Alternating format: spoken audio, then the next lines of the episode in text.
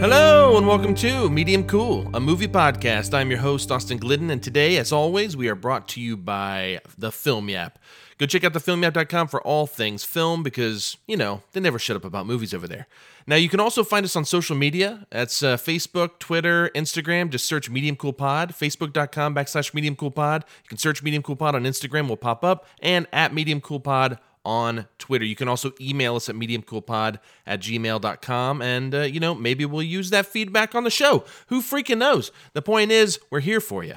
Also, wherever you're listening to this, whether it's Spotify, Apple Podcasts, wherever you're getting this, please subscribe or follow us please if you if you can just you know rate us and maybe leave a review if you can. This really helps us kind of get out to the public so that we can reach more people and you know just get some more feedback make better shows and so on. I think it'd be a really fun time. So please do that for us. Um, but I, i'm really eager to get to today's show because today we're doing our 6 through 10 for our top 10 favorite films of 2020 that's right our 6 through 10. We're doing half our lists, and today it is uh, going to be our kind of perpetual guest, Joe Shearer, one of the co owners of the Film Yap. And we are also have a new guest. This new voice for the show is uh, the the uh, film guru at WFYI, which is an NPR f- affiliate. Uh, he's a, a, radio host. He does a podcast for them as well called Film Sociology. His name is none other than Matthew Socey. Sociology, Matthew Socey, get it? It's kind of a pun. Anyways, the point is check out uh, Film Sociology. You can find it on Apple Podcasts. You can find it on pretty much anywhere you can get podcasts. You can also find it on, uh, you know, NPR and, and, and WFYI's website. I mean, you can find it anywhere, uh, but it's Film S O C E Y ology. Film Sociology. Go check it out. It's really compact, really easy to listen to, high quality, the whole jam. And and and Matthew is is such a great great guy. But before we get to our top 10, you know, we had a few people call in, a few friends of the show call in uh, to give us their favorite film of 2020. And one of them is the father of none other than Jake Bottolieri, who helped me do the Cassavetes marathons. And I just want to, you know, pass this over to JB from the film, or from F this movie, not the film Yap, from F this movie. And yeah, let's hear JB's pick. Hi, Austin. This is JB from F This Movie, sometimes known as the pulp of Film. And my favorite film of 2020 was Pixar's new film, Soul. As I talked about on our podcast, um, it seems that uh, Pixar often raises the bar in not only uh, making tremendous films that are very entertaining, but also doing other things like, oh, I don't know, in Inside Out, they came up with a whole new vocabulary for children to talk about their feelings. And in Soul, they come up with a whole new way for us to imagine things that are sort of unimaginable and a whole other way for us to envision our life, which is a pretty lofty goal. Um, I found the film incredibly moving. I found the film incredibly funny. Um, it was the rare American film from last year where every 10 minutes I had no idea where it was going to go next. I had no idea where the next twist and turn um, was going to be on the journey that the film takes us on. And that extends even to the final 10 minutes. I love the film. It entertained me in a year where it was very difficult to be entertained. And in the immortal words of Ernie Fosselius, the man who wrote and directed Hardware Wars and uh, Porklips Now, I laughed, I cried, I kissed 10 bucks goodbye. Talk to you soon, Austin. Talk to you soon indeed, JB. I would love to have you on. We should talk about this some more sometime. But we're going to get on to our top 10 here in a moment. Uh, just so you know, next week we're going to be doing our 1 through 5, our top 1 through 5 for our top 10 favorite films of 2020. We're going to carry on with that. Uh, we had so many technical difficulties, by the way, going through this. I think we actually had six hours worth of time, like uh, uh, or six hours worth. We put like six hours into this when all we have is like two hours and some change, you know, uh, of of the show. I mean, we we put way too much time and effort into this, so I hope you enjoy it. But uh, uh, next week is our one through five, and then the following week, Joe and I are going to be doing um, like an end of like a 2020 rap show where not like hip hop. Can you imagine Joe rapping? Anyways, uh, let alone me. But um, no, like a rap party basically, where we we talk about a bunch of other movies that didn't make our top ten or or you know things like that, but just like unexpected gems and disappointments, and you know we're just going to talk about a lot of movies, and I hope you enjoy it. Now we're going to get to our top ten, I promise, here in just a few seconds. But we had another voicemail I wanted to share, and I wanted to make sure friend of the show Sam Watermeier from the Midwest Film Journal had a chance to give his favorite film of the year. And uh, we might talk about it some more on one of the other people's lists. Let's hear what Sam chose. Hey, Austin and Joe. This is uh, Sam, the movie man Watermeier here. Just uh, calling in to give you my pick for uh, the best movie of 2020, which um, I thought was the Danish film Another Round, with the premise of four high school teachers experimenting with alcohol to boost their performance. It seems like a, a frat pack comedy with Vince Vaughn and, and Will Ferrell, but unfortunately it, it transcends that and uh, really has this raw, human, effervescent spirit that really uh, took the edge off of 2020 for me. I highly recommend it and uh, look forward to your picks. All right, take care, guys.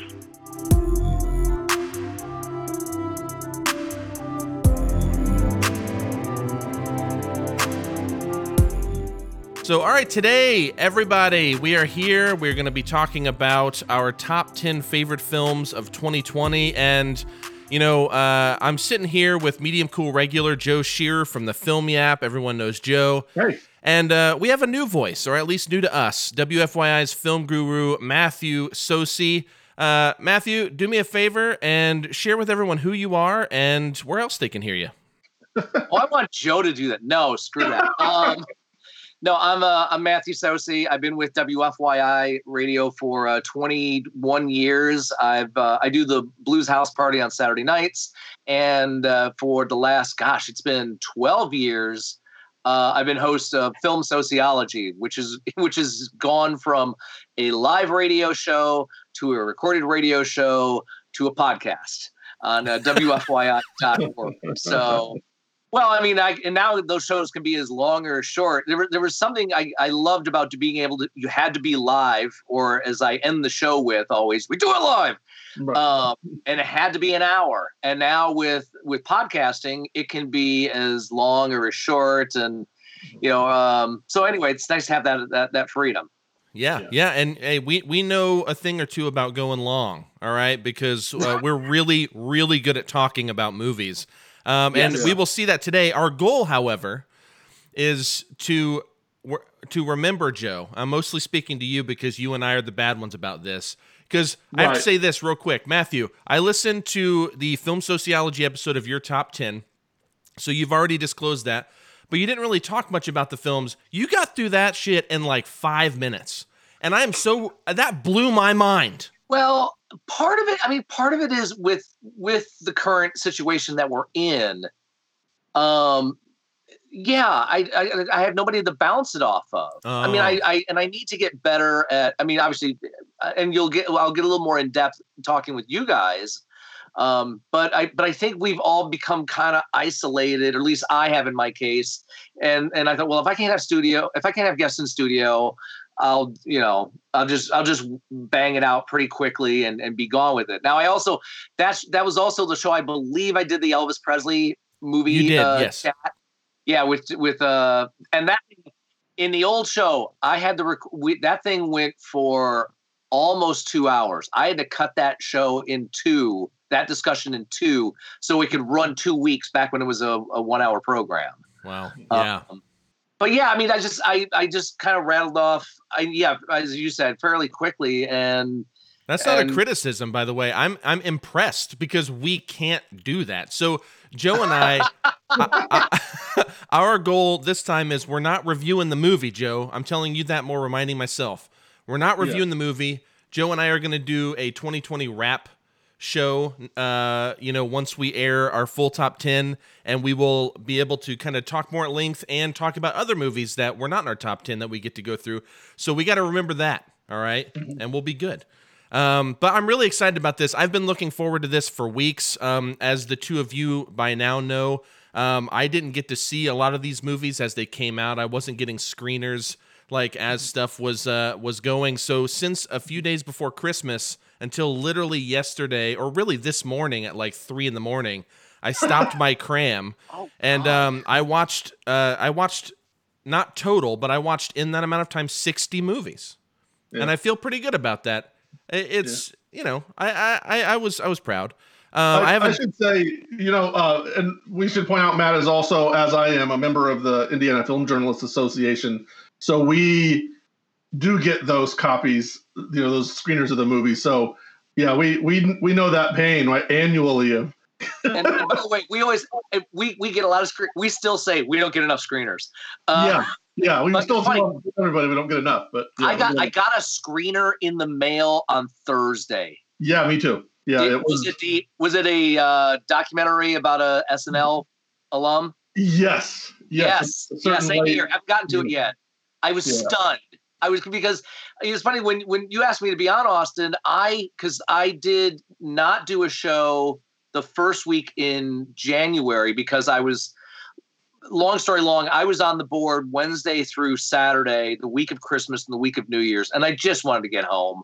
Mhm. And so I thought when I did it the second weekend, I thought I was the last critic on earth doing his top 10 because between the IFJA putting theirs out fairly early and then, you know, at the end of the calendar years when the the the wave of critic lists come out. So I really felt like I was really really behind. But then I've always been the kind you I do it at the end of the year and I if there's any changes, I do an update in March Mhm. right before um, the Academy Awards because I always cite 2005, the year that year at the end of the calendar year, my top film was Brokeback Mountain, and then about a month later, I was blown away by the Tommy Lee Jones film, The Three Burials of Melquiades Estrada, Mhm. and and I had to make and I, I made that I made that change uh, back in March. So anyway, Wow. no, Good, that's Good Night and Good Luck was the movie that year, so you know. oh, that's, that's okay. You were wrong about that.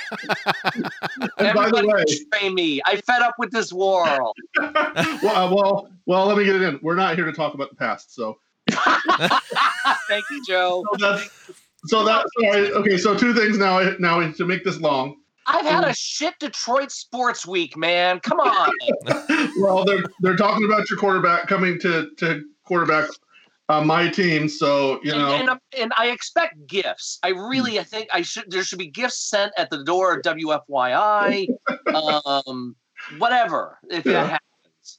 So, so so let's before we get on this, before we just fall down the hole, we should let's just clarify. There's so there's two things I want to say. One is associated with the conversation we're currently having. One is not. Uh, one is that um, Matt is a Detroit sports fan, and I am a St. Louis Cardinals fan. As well, nobody's watching. This is a, vi- a visual thing, but I'm wearing my St. Louis Cardinals hat right now. Of course, they played in the 2006 World Series, and the Cardinals won um, before we came on, I actually was was goofing on him with my my 2006 Cardinals World Championship hat. Um, we're not here to talk about the past, of course, was famously uttered by one Mark McGwire uh, to Congress when the steroid investigation was going on. So, um, so whenever I go on your show, you love to you love to say that to me. So we have to make sure that we keep one of those in. so, so that's that. this. Well, and it's, it's only and and you know. Joe will also do the uh he'll just throw out a random number and that's how many times I've watched the room in the last month.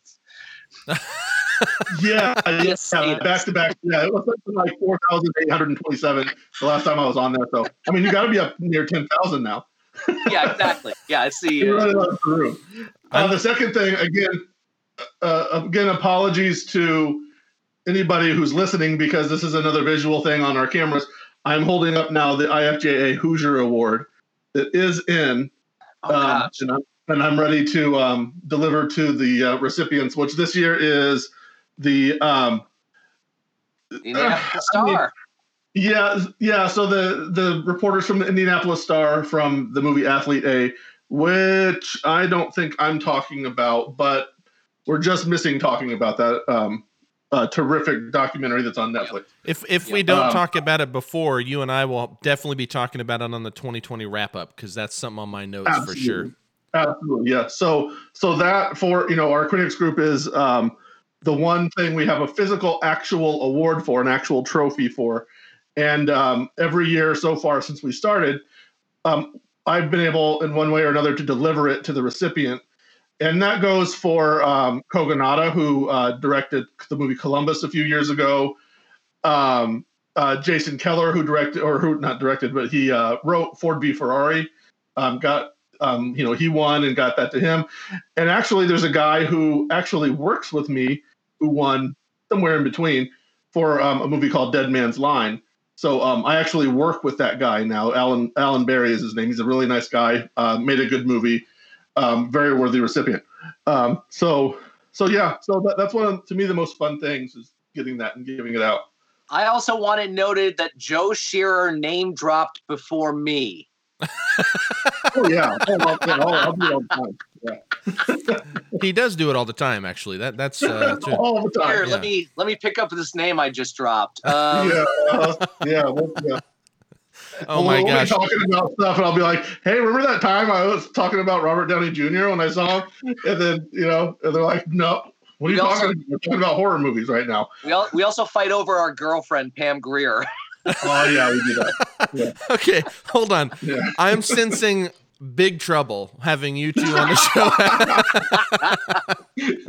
this feels like a lot of trouble that I've gotten myself into, but I'm going. I'm. I'm, I'm gonna I'm gonna move forward into um, our lists if you guys are prepared and and as Yeah. always, you know, Joe, although he's a guest, he doesn't feel as much like a guest as you do, Matthew. And I'm gonna go ahead and uh, and start with you. If you would give your number ten and go ahead and uh, introduce us to the movie that you chose. Okay, my my number 10 film of 2020 is the drama The Assistant. This is the one that's uh, ri- uh, written and directed by Kitty Green, uh, starring Julia Garner, and, and it's really, for the most part, the Julia Garner show. Mhm. Um, there's a little bit of Matthew Macfadyen as a Weinstein-esque um, mo- media mogul, not not a nice guy, and it's Garner's first day, or it was, yeah, it's like a, a new job as an assistant for this mogul. It's almost like a Me Too version of Training Day. Uh, as, I- as I was watching this, and and and the the subtleties of this film of what she has to do for her boss and how it affects her. I mean, it's it's a gosh, I remember. I think it's like it's like a, it's like ninety minutes of getting punched in the stomach, Oh, yeah. and it is it's anchored by and and I. I'm gonna probably say this. This was a strong year for female performances, and uh, and you know whatever the five wind up being at the Academy Awards, um, there's still going to be a lot of people saying so and so didn't get in. I, and Garner's in the team picture uh, this year with a really restrained performance and uh, you know a show that you, you kind of want to take a shower after watching. Yeah. Um, but it's that it's that it's that good. So it's you know not a date film, but but definitely worth checking out. I, I, I 100% uh, agree, and it's funny because uh, the assistant, I had already planned and everything, knowing that yours uh, was number 10. Because for our listeners, I don't, um, I don't know, I don't remember. Rather, I've seen both of your lists, but I don't remember them, and I've kept it that way intentionally. But I knew your number 10 up until uh, Friday. My number 10 was also the assistant. I was going to let you go with it. So that's actually my number 11. It ended up getting bumped out by something. Ooh, Um, but it's drama. yeah, it's it's really great, and I just want to say one thing about the assistant that I had planned to uh, was I love that the first, pretty much the first act, all the way up until uh, for those who have seen it, they'll know what I'm talking about. The where she goes to HR, right? Yeah. Uh, everything up to that feels like this kind of painstaking day by day like work sim. You know what I mean? Where like you're just kind Yeah. of working, doing everyday life things. She goes to HR. After that, it goes back essentially to work sim, but it changes the entire mood of that and gives that everyday work so much more meaning. Uh, and that's actually, I think, what impressed me the most is what they were able to do with such subtlety and such quietness and stillness, um, and and honestly, not a ton of dialogue. I mean, it's no, and, and I think also what her connections with others after the fact. Yes, because this this you know this thing is over her her head or shoulders and and to a certain degree she got some of it lifted but her her vision has changed Yeah. forever because of that Absolutely. And I want to say one thing, and then I want to pass it over to Joe, see what he has to say about the assistant. But um, you mentioned the thing about uh, female leads and and how many awesome performances. Also, I just want to throw out, kind of unrelated to the assistant, but you made me think of it. Awesome year for female filmmakers as well. Yeah. I mean, Yes, yeah. I, I I had 119 movies. I could have added more, but 119 on my list to see. Okay, I didn't get through them all, but um, I tallied 31 were by women, 25%, which is more than most years that I'm used to. But I'll say this, and one could argue, you know, we need more, and I'm fine with that. But here's another thing, though. Most of the movies that I loved were also by women. So I feel like they're also getting this, like, spotlight for doing really, really great work. Um, but another thing, back to the assistant, is um, that quietness. I've noticed this year also that a lot of movies were very quiet and very still and not a ton of loud music and not a lot of loud fighting. We'll get to a few more, at least on my list. I'm sure you guys will share some of them. But, anyways, uh, going back to the assistant, Joe, uh, any thoughts on the assistant? Yeah, yeah. I you know the the the bad thing about this is that about this movie is that it came out so early in the year and it it kind of slipped past a lot of people. You know, it it you know, as especially for us, you know, there's a lot of times when uh, late in the year movies come in that, that are the big splashy ones, the big splashy contender movies, and and uh, these kind of fade in our memory. So it, it's really good to me that, that this you know got that kind of attention because yeah, it, it is just it, it's a really just a tense movie. Like you you know it's it's funny to call a movie tense and quiet at the same time, but it really is. You're just really very uncomfortable, and you're you're watching. And again, it's all told mostly through the point of view of of uh, Julia Garner's character, and you don't you don't you hardly even see anyone else. I I think there are maybe two or three other actors that are even vi- uh, visible in the film, and then there's the disembodied voice of her boss, and really, I mean, that's really about it. So it's it's just kind of remarkable. It, it kind of, in a sense, um, is reminiscent then of Locke from a few years back with Oh, yeah. with uh, Tom Yeah. Hardy. where, you know, it's it's him in a car with a, a couple of voices, um, and and there's even a scene where she's in the car, right? So um, it's it, you know it, it's it's really a terrific movie. It's not on my top ten, but it's it uh, it fell somewhere just outside, I think. Yeah, yeah, and, and I want to say this: almost every scene, Julia Garner looks like she's about to cry, and at Yeah. first it's because of the job and the overworking, and then afterwards it's because of what's we'll just say what's happening, and, right, and it's because of the job. yeah, yeah, oh yeah, yeah, yeah, yeah, yeah, a little more indirectly, but yes, one hundred percent, and. Uh, I think Kitty Green, the director, uh, again, a female uh, filmmaker that put out just one of the year's best, um, and it's really excellent. That's an awesome choice, Matthew. Anything else you want to add before we move on? Well, it's funny you were mentioning that. I uh, once I made the list, the first question out of my daughter, also known as the former kids film correspondent of film sociology, and so, but she she asked me how many female directors are on your list in the top ten, and this year it's six. Nice. Very good. Unbeknownst, I mean, I got the list, and then I looked up who did what, and so yeah, I mean, you know, I I piggyback with you uh, as far as great year for female leads, great year for female filmmakers, and and hopefully more and more along the way.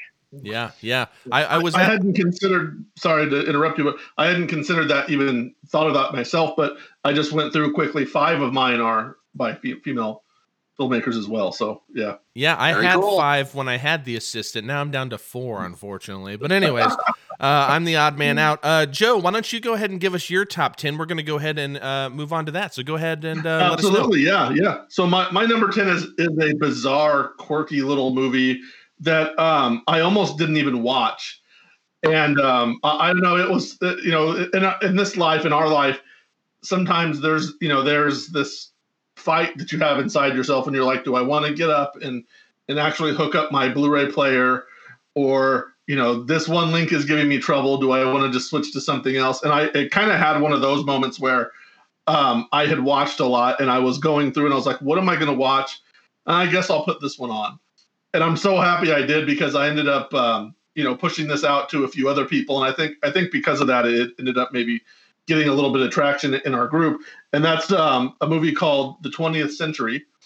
Uh, it's uh, it's directed by Matthew Rankin, and it stars Dan Beirne, Sarianne Cormier, Catherine St. Laurent. It is a uh, very, very bizarre movie about political intrigue in Canada. And it's so Canadian. It is. It's so. It's it. It's so. It's sometimes it's it's just it's so funny that sometimes it's just so dry and slapsticky, uh, and sometimes it is just they just do goofy things that you just don't expect to happen. Um, it, it all centers around um, the the lead, who's Mackenzie King, who is of noble blood to some extent, I guess. But he wants to become the the leader of Canada, and he has to go through all of these insane. It almost reminded me of uh, Billy Madison in uh, at the end of Billy Madison when they're, they're doing the uh, and they're doing just ridiculous things, right? And they're just doing these just completely off the wall contests, and you know it. And, and then there's this love triangle. He dreams of marrying uh, this this woman who doesn't give him the time of day because she's marrying the guy who's kind of the front runner. Just a lot of uh, just goofy political machinations that just are insane. At one point, he's like making out with a boot there's just so much there's just so much just dumb stuff. I haven't even gotten to like I can't even remember all of the the insane stuff that happens in this movie.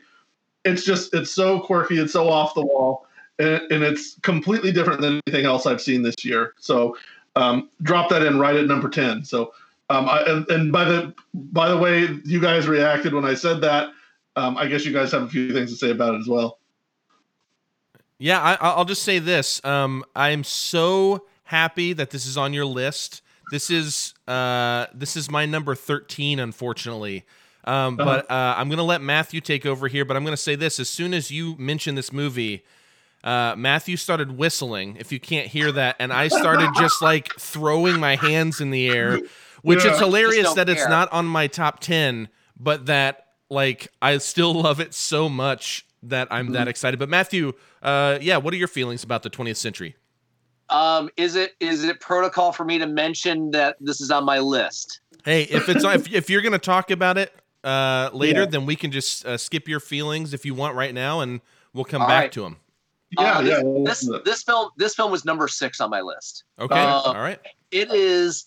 It's and I and we should note. I believe this is the this was this year's recipient of the original Vision Award to the Indiana Journalists Association and yeah, I'm I'm kind of like Joe on this. That I um, I was really hoping other people would watch this mm. weird kind of far. It's like a melodrama, German expressionism. I think there's prop. It has a propaganda feel film feel to it mm. and really old you know like the we make fun of the early half of the 20th century as far as acting and acting styles and and the stiffness and the weirdness and this this has all of that all of that and and mm. very Canadian. You know, I, I kept waiting for Terrance and Phillip to just jump in because they because why not? Yeah. Um, it, yeah, it's it's just a wonderfully goofy film, and and and kudos to Joe Shearer to tie the 20th century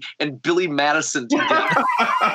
if, if Happy, yeah, if Happy Madison Productions went up to Winnipeg, that's, uh, yeah, I, I, this is what I really, yeah, this have some cocktails and some and some Molsons and just sit back and enjoy this. This this was a funny, weird ass film, and I enjoyed it dearly. That, that's the best way to put it. The, the, the only reason it's not on my list because I thought a lot about just forcing it into ten, like not uh-huh. even caring, like if I but like other things. Yeah, just because just because I like I I lo- I have such a great time watching it. And what you said is like that's how you do it, man. You just sit back and you enjoy this because like in any kind of story or plot that is involved in this is getting buried by its craft. And its craft is the best part of this i think. And and uh you know whenever i, I was te- i was watching it and i don't usually like text while i'm watching movies that i'm like taking in but i text one of my buddies and i was like i'm watching this movie called the 20th century and i feel like i'm watching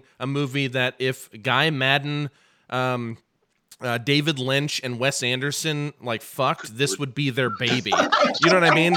Like it's just the most bizarre.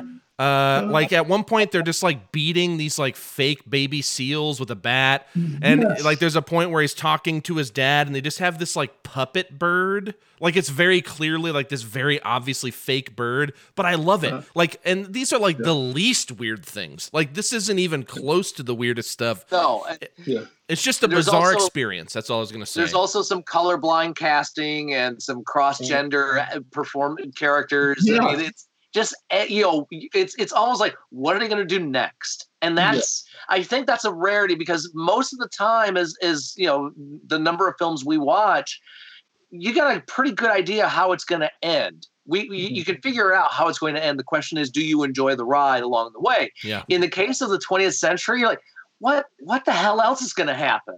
And Yeah. that's that's a great feeling to have. Yeah, Yeah. yeah. I Uh, I will say, I will say that. Um, so, um, uh, Sam Watermeier, one of our colleagues, and I, sorry if we were talking too much about the IFGA, but um, he's he's friends with all of us, in, to one degree or another, and um, he had been bugging me because he nominated Marc Maron, who he's a huge fan of, from uh, Stardust, and he for our awards, and he and he's wanting to push it a little bit. So he's like, "Come on, Joe, go vote for him. Go put your name on him."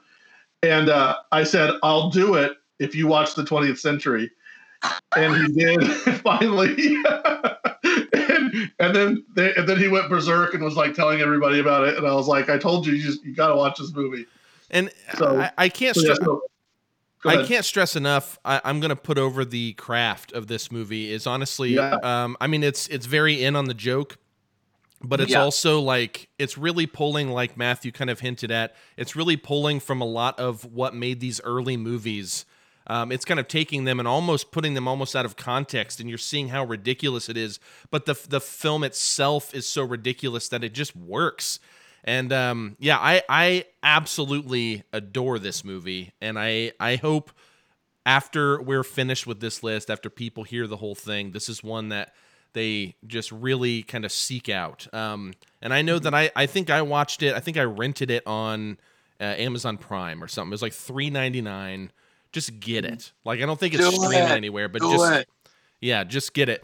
Um, if there if there are no other kind of thoughts, actually, I'm just gonna make no more thoughts because we'll come back to Yeah. it for your number six if we have anything else to add, uh, Okay. Matthew. But um, I'm gonna go to my number ten, which is a movie that I saw um, probably on this list. It was the first one I saw m- like months ago. It was one of the very few films I'd seen from 2020 uh, prior to doing my like end of the year cram. And uh, that is uh, Charlie Kaufman's I'm Thinking of Ending Things, uh, starring Jesse Plemons, Jessie Buckley, Toni Collette, and David Thewlis. Um, I have no idea where you guys are with this movie, but the film follows the young woman. Her name is Lucy, maybe Louisa, Lucia. Who knows? um, on the surface, uh, nothing is as it seems as the young woman experiencing misgivings about her new boyfriend joins him on a road trip to meet his parents um, at their remote farm. And under the surface, it's really a story about a lonely, depressed janitor contemplating suicide. Ooh, very, very wild movie. Um, I, I want to say this real quick. First off, um, it's a Charlie Kaufman movie. Okay, this is the guy who wrote Being John Malkovich adaptation, Eternal Sunshine of the Spotless Mind, and more. He also directed Synecdoche, New York. It's going to be entirely cerebral. Okay, like almost exclusively cerebral. But you know, the thing that I remember watching it, and I just literally looked at my wife because we watched on my laptop when we were on a trip. And I was just like, what the fuck did I just watch? Like, you know, like it was, I, I knew there was something there. Like, I knew there was something there, but I had to like process it. And I love it when a movie leaves me with something that I'm like processing, you know? And this, I mean, this does it in spades. So, you know, uh, it, I'm following, I'm like working through it. I'm like reading about it. I'm seeing what other people are saying. But one thing that just kept coming back to me as the movie ended is when before I saw it, I'm thinking of ending things sounded like suicide to me. And then as mm. you're watching it, the the woman starts talking about ending things with her partner, and I'm like, oh, that's what they're talking about. Only to come all the way back around where at the end of the movie, I'm like, no, this is actually about someone contemplating mm. suicide.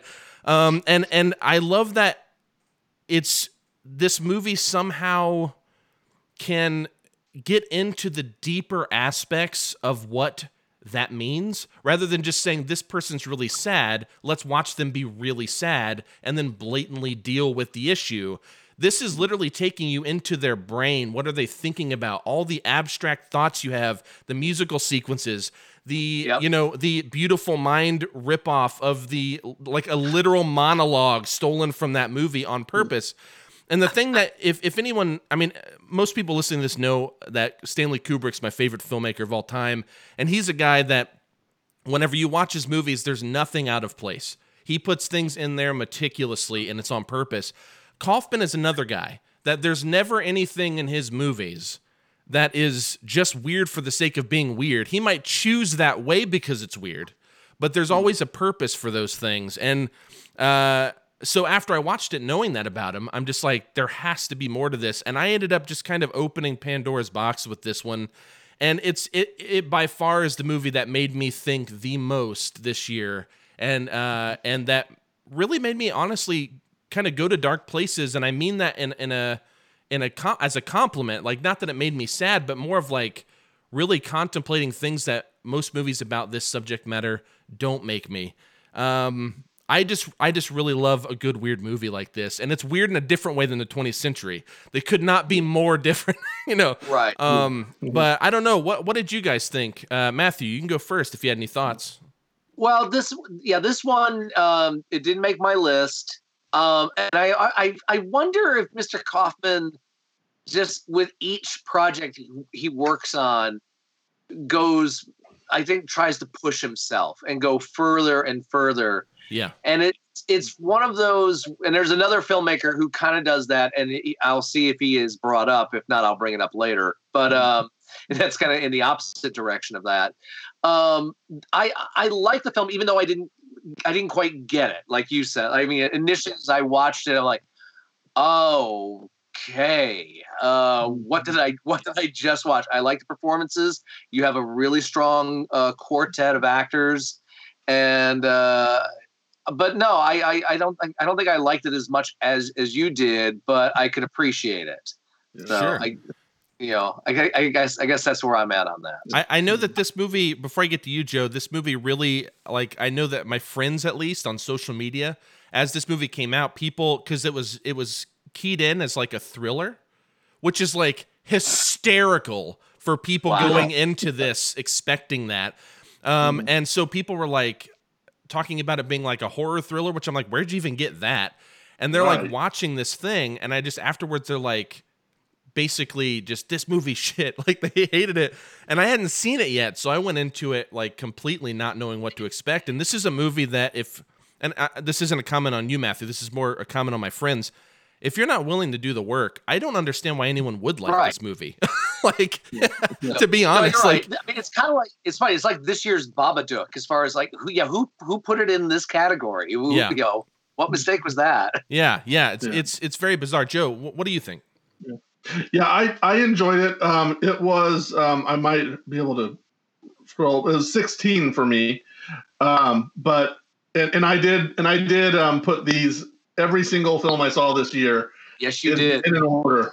So 16, you know, it was it was high for much of the year. Um, it was higher, much higher than that. But um, yeah, the the thing that sticks out the most to me, and you know, and you touched on all of the kind of the larger, you know, meanings behind the film, but um, the performances from Toni Collette and David Thewlis as as um, Jesse Plemons' characters' parents were insane, and they absolutely they were. I mean, you know, those are two good actors, better than I've seen from them in a long time. Um, they were just. I mean, it's just if if you hate the rest of the movie, it's worth sitting through the movie just to see the two of them, the the middle segment that they're in, um, and just seeing the way that they react and how just how bizarre and off the wall um, it is, just to just to watch them and experience what they do in this film. Yeah, and and also just real quick, and I'll get to you, uh, Matthew. It's it's also interesting because much like he did in Synecdoche, he plays with time a lot. So Yes. you know, like what makes their performance so amazing to me, Toni Collette and uh, David Thewlis, is they are playing young parents and at the end of their lives, elderly parents, and everywhere in Yes. between, which is a complete mind fuck. But Matthew, what were you gonna say? Well, I would say since since we brought up that for a while it looks like it's about it's a breakup it's a breakup film. Do we pair this with Midsommar? Which is another film about dumping your boyfriend. Yeah, Uh, yeah, uh, yeah I a double feature. Yeah, By the yeah. way, I don't friends, I don't recommend doing that double bill. I really don't. That's, yeah, yeah. You you better have something on standby. You better have yeah.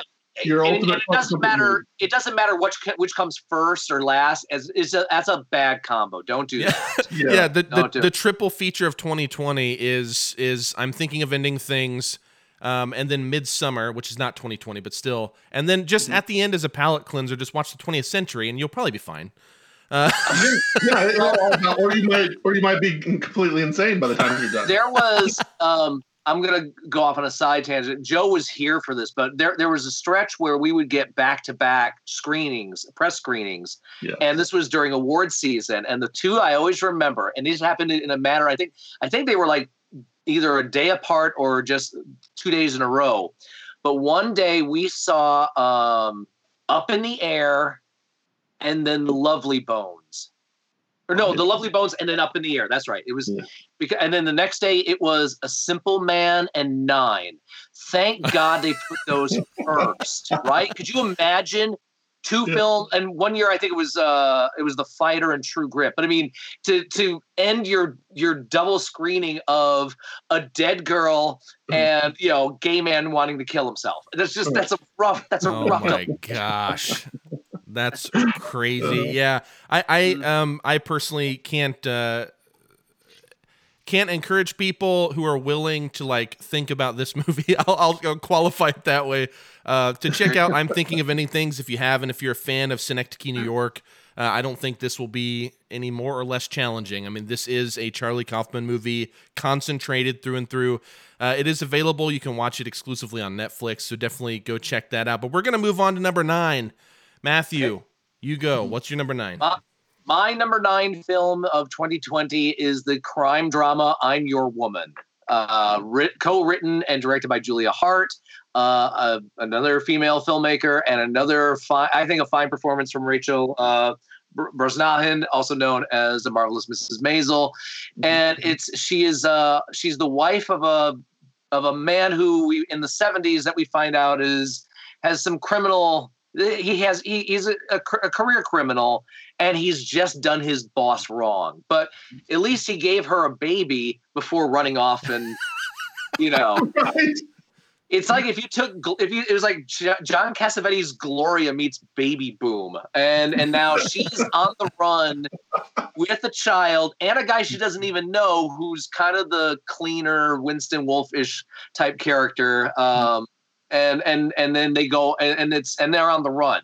So it's a puzzle it's a crime puzzle as to what's ha- what's happening where are they going to go next is she going to see her husband how is she and, and then a little bit fortunately it doesn't fall on the oh parenting sucks um aspect of raising a child in this case and and uh so on top of everything else that she's on the run with also taking care of this kid and uh that's another film that uh its lead anchors it uh rachel does a lot of the heavy lifting on this and and I'm, I'm really hoping uh, I'm, I'm hoping more people will check this out and and it also made me crave for uh, Mrs. Maisel to return but uh, this this was just a good old fashioned 70s crime drama and I, I enjoyed it very much That makes me. I, so this is on my list. I and it's on my list because you mentioned it on your top ten. I, I did not get around to seeing this, and you saying a '70s crime drama.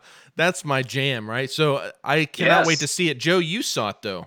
Yeah, yeah. I I have it a little further down my list, but the yeah, I yeah, I can't fault you for putting it in there. Um, it is it is it's fun and a lot of stretches. It for me, it was a movie I watched and I was like, what the hell is going on?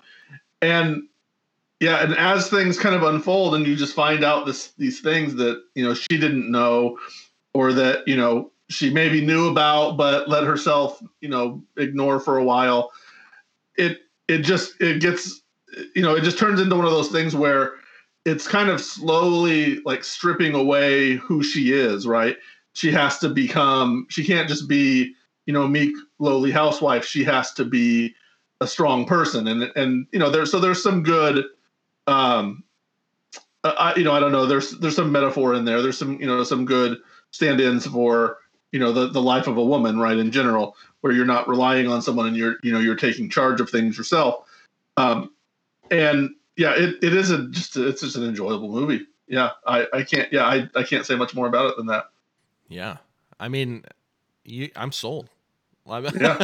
uh, I mean, you guys had screeners. I'll, I'll have to find out where I can check this out. Uh, It's on it's on Prime Video, and uh, yeah, it's it's just a it's a it's a just really really well done genre picture. And sometimes if if you can do that and do it well, um, you you get you get a lot of points for with within me. So oh, dude, Yeah. I'm 100% on your bus. Uh, Alright. Yeah. Uh, number nine for Matthew. I'm your woman. That is uh, awesome. Uh, Joe, why don't you give us your number nine, man? Number nine for me, um, also directed by a woman, um, but this is one that, boy, for us, got stuck into our queues at the 11th hour. Um, and I mean, I think it was literally just a day or two before the voting was able to start. Um, Regina King's One Night in Miami, which um, is a, ju- man, it is just, it's just a, a fun, smooth film to watch.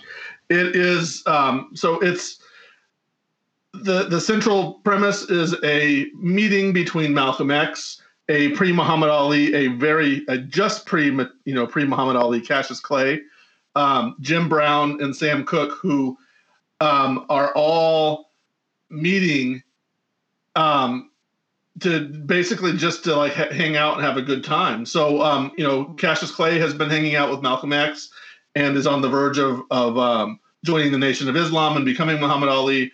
And in the meantime, you know, Jim Brown and Sam Cooke are are looking at him like, "What are you doing?" You know. Um, but at the same time, they're all friends with Malcolm X, and Malcolm X is the, you know, he's the, uh, you know, if, if you want to call that, I guess it's religious. It's a religion, but um, you know, it's it's obviously filtered in this case through the context of civil rights and, and the fight for civil rights in the '60s. But um, but they have these just fun and at times it gets serious you know kind of they're they're they take turns poking fun at each other and you know just giving each other shit and then it turns into them le- legitimately having arguments about things back and forth about their roles about who they are about where they fit into society about how important they are to society and and of course all around them are you know the the white people who don't care about them or who want to take advantage of them or who you know who just look at them as as random celebrities right? So um, there's for a movie that's set mostly in a hotel room or a motel room um, it there's a lot going on and there there's a lot of interplay between them. Um, the the factions they, they kind of break into little warring factions between the, the four of them but then those factions change and shift at differing points so it, it really does feel like four buddies hanging out and talking except that you know the things they're talking about are are pivotal moments in, in 20th century politics and, and 20th century life. So um, it just is a terrific movie. Um, great performances. Uh, Kingsley Ben-Adir plays Malcolm X. Eli Goree plays Cassius Clay. Um, Aldis Hodge is Jim Brown, and then Leslie Odom Jr. is Sam Cooke. Um, and they, you know, these, these are people who, you know, you might not recognize their names, but as you're watching them, I'm pretty sure you'll at least be vaguely familiar with their faces. So um, it, it's it's very man, it's it's a good movie. It's it's definitely worth seeing. Matthew, your thoughts? Oh, friends, we all have this list. It's the film that's it's the screener that you just didn't get to, and, and this is the biggest title of the films I have not seen. So I know what I'm doing tonight or tomorrow. I feel really awful because I I love Regina King and I like the concept. I'm I'm guessing Joe, there's no references to uh, Slaughter's Big Ripoff or 100 Rifles. no, he, he, does talk about some movies. The, yeah, Jim Brown does talk about how he wants to retire and become a movie star, and um, sure yeah, enough. So yeah, so that's part of it, but they yeah they don't get too deep into it, but yeah, there's uh there's some of that for sure. But, but yeah. no, that's uh, I, I I would love to hear what your guys' uh, big film that you missed because I'm the first one to step in it. So, ta-da. and like I said, this we literally got this. I think on Thursday or Friday. The group meeting was that Saturday, and I just it, it just happened to be that I've just seen so many, you know, through the course of the year that I had a hole, and I was like, oh yeah, people are talking really strongly about this, so. Yep. Um, I'll, I'll go ahead and pop it in. And yeah, and I, I'm not sorry that I did. I mean, uh, you know, and, and I say Regina King, you know, this is Regina King from, you know, Boys in the Hood, from Jerry Maguire. Academy know, Award winner Regina King. Yeah. Yes, Academy Award winner Regina King, um, directing her first film, and I'm sure she'll do more after this because this is, you know, this is just a, a little stick of dynamite for sure. Yeah, nice. yeah, and and Regina King also for for people looking watching HBO, uh, Watchmen and The Leftovers. She was uh, a yes. key role in both of those. And uh, when mm-hmm. I found out it was her, I kind of freaked out a bit because I I found out who that was because I didn't know her by name uh, after I had watched the movie. I was like, what? Like I can't yeah. believe that uh, she created this. And and though the movie didn't quite have as deep an impact on me as it did. Uh, for you, maybe Joe, I uh, it is 100% a fun movie to watch. Um, and and and I think it's a very competently made movie, and and I'm really excited if it does no other thing for me.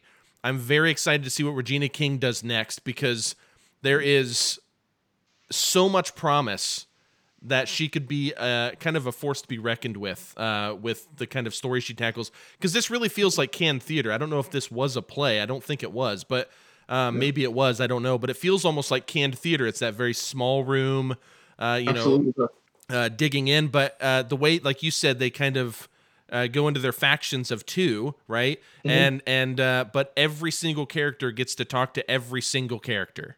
You know what I mean? Right. Yes. Uh, so um, yeah. Anyways, uh, yeah, I, I, I love this movie, and uh, it was it was good. Did not make my top ten. Um, mm-hmm. I only went to my top 15, so it wasn't on there. I don't know where it would be. now I, I feel like following uh, Joe's, uh, you know, thing and, and doing the whole uh, everything I watched. But um, um, yeah. So uh, one night in Miami, it's a good number nine. My number nine is uh, one that I'm curious what you guys will think of. I don't think Joe was a huge fan of this one. I'm not sure. So I'm just calling you straight up out, and we'll see if we can talk about this. My number nine is Andrew Patterson's The Vast of Night, uh, a uh, film that basically focuses um, on the time in the 50s during, you know, the space race, at the dawn of the space race. You know, a, a teenage radio host named Everett, which is played by uh, Jake Horowitz, and a teenage switchboard operator, Faye, played by Sierra McCormick discover a strange frequency over the airwaves in uh, what becomes, for the most part, a night of their lives that uh, ah, uh, basically will will uh, be remembered throughout their history. I guess um, that's a way to keep it very vague. Um, this uh, deals. It's not. It's no secret that this deals with uh, like aliens, mm-hmm. but not in the sense that one might think. The reason I love this movie is whenever it first started and you have the two leads kind of walking through the gymnasium and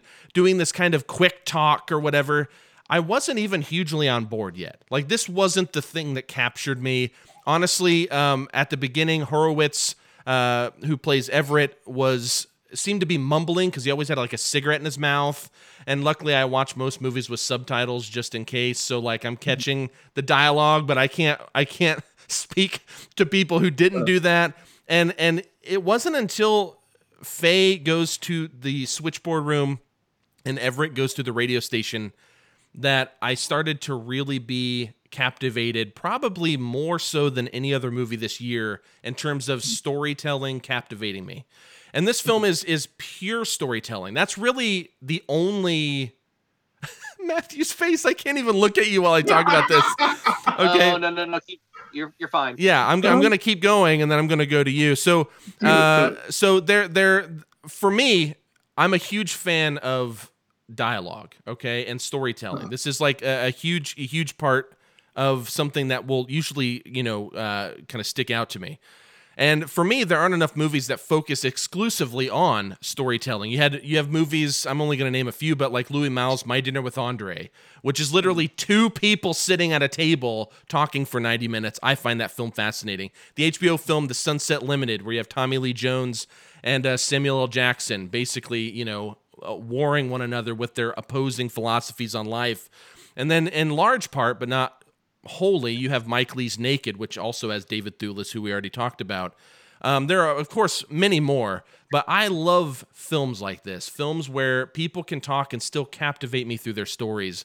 And um, I, I, I don't have a ton more to say about The Vast of Night other than the way that they tell the story in pieces through callers calling into the radio station or going to meet people to uh, to kind of build out this kind of uh, strange old fashioned alien story. Um, I found captivating. It takes place in the 50s. Um, the very, very opening of the film is kind of a, an homage to the Twilight Zone, where basically what we're watching is a, an episode of Paradox Theater. And uh, it's basically supposed to be this. Uh, it's like we're watching an episode of something that would be like the Twilight Zone, which is not really accurate when you watch the movie. But I get, I get what they're going for. Um, and then, you know, honestly, most of the movie is it's like more interested in what it's not showing you. And it focuses visually on the reactions and expressions of those considering these unseen things. Um, so a lot of it literally is watching someone listen to someone call in or, uh, you know, uh, just people's reactions to these strange, uh, kind of subtle and strange events. Uh, there are a few visually kind of wowing moments that people have called out. They aren't necessarily well, that's a bad way to say it. I would I could see the argument of them not really being necessary.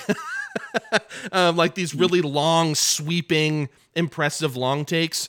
But what it does do is it makes me excited to see what Patterson can do next because Patterson shows that yes, I can do something visual, um, but storytelling is my game, and I'm always up for a storytelling movie. I am. I feel like I'm about to get uh, the the the blunt end of uh, of an ass kicking right now. Uh, but Matthew, uh, quite, quite quite the contrary, because I have not seen this one either. So God, I'm Matthew. Really, I'm really sucking as a guest right now. titles in a row that you hit me with, uh, and so I'm I'm just I'm just stinking up the joint. I'll be over here. I'm sorry. well, I'm I'm ready to fight, Joe. Do you have any strong feelings about this movie? yeah, yeah, yeah, I do. So, so this one, so I saw, so my total uh, for the year is 202. Um, this one came in at 169 for me. um, now, best. now I want to be, I want to be fair. I want to be fair. A lot of people really like this movie. A lot of people, um, uh, you know, even among our group, a lot of people um, nominated it for original vision and for a host of other things, um, and and really enjoyed it and got it. I didn't so much. I I kept waiting for something to happen myself. Um, I I agree with you with the things they were looking for, the things they were trying to do. It just didn't grab me. I think the way that it grabbed you. Um, and that's okay. I'm perfectly fine with that. You know, I'm not going to be like you're out of your mind because a lot of people did like this. And and I'll also say I tried to watch this movie I think 3 times before I got through it.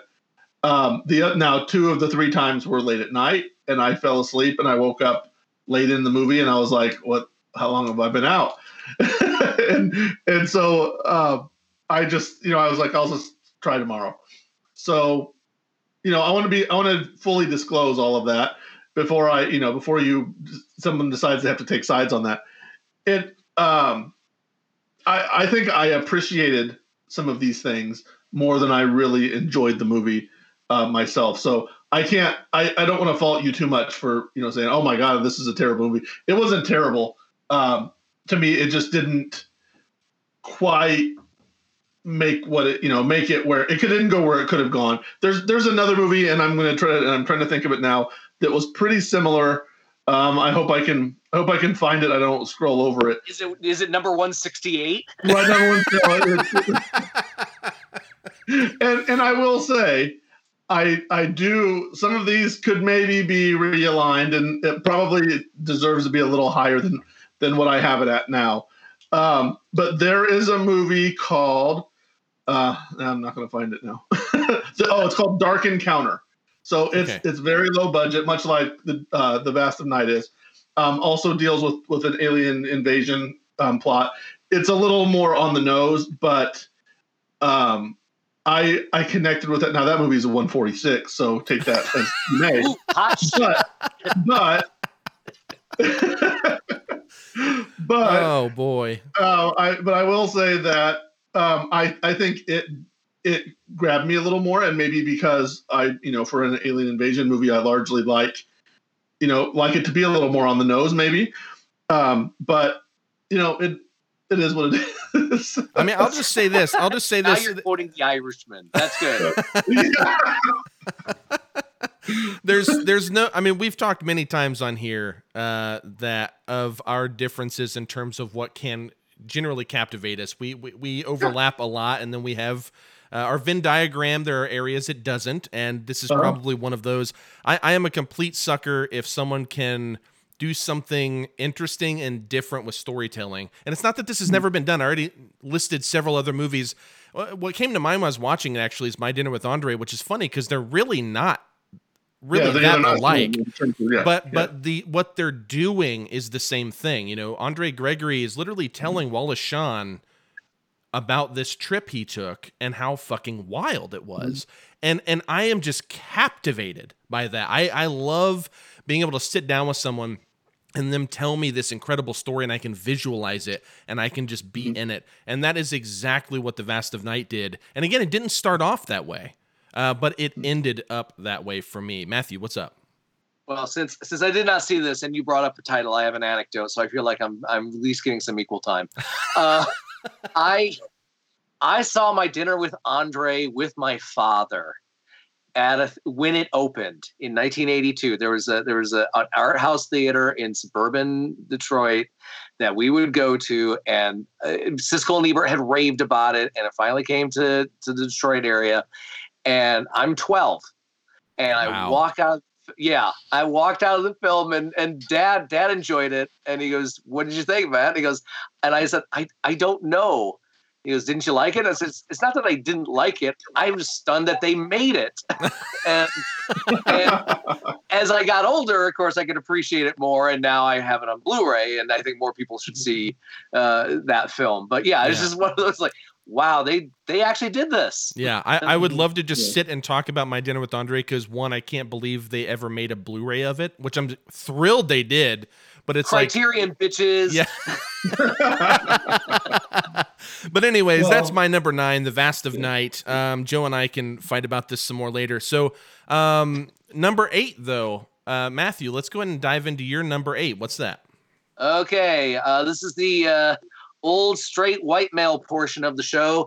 My number eight is uh, "Promising Young Woman," the uh, the revenge film of the year, and one that'll it, it, when it comes to revenge films, whether it's male or female, I think it'll be in the same ballpark as Point Blank and Steven Soderbergh's The Limey.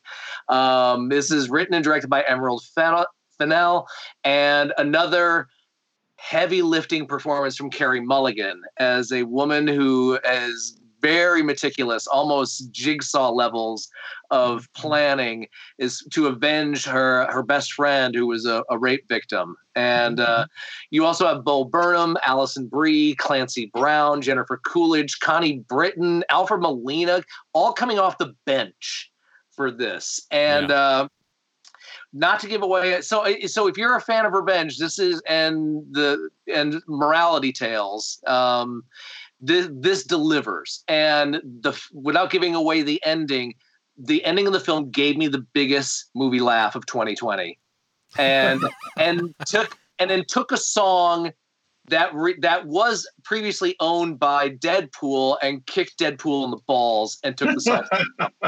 So um, Yeah. I and so I as I, guess I have to as as an old straight white male, I enjoyed the hell out of this, and I you know even just as a standard revenge film, I enjoyed this a great deal, and I know it's much much more than that, and there are far more qualified critics and scholars and ladies that could write about this far better than I. But I I enjoyed myself watching this. Yeah, Promising Young Woman is, is a film that I did get around to, and Joe, I do want to get to you, uh, but I just want to. I think I can sum up my feelings very quickly. Um, but Promising Young Woman did not make my top ten. I had a an interesting relationship with this movie as I was watching it because it took the end, the part that you're talking about, that whole last third act, basically, Yep. Yeah. to kind of almost win me over because um, at, watching it, uh, it it felt like heavy-handed to a fault for me. Um, like get like getting there, and it wasn't until the end when I realized, oh, that's what this movie's doing. That the heavy-handedness kind of made a bit more sense to me. Um, So though I didn't connect as well, I strongly encourage people to check it out because it is one of those also kind of unique experiences in that kind of revenge genre, if you will. I don't like calling it a genre, but you know what I mean, like in that kind of revenge vein. Yeah. yeah. But Joe, Absolutely. yeah, go for yeah. it.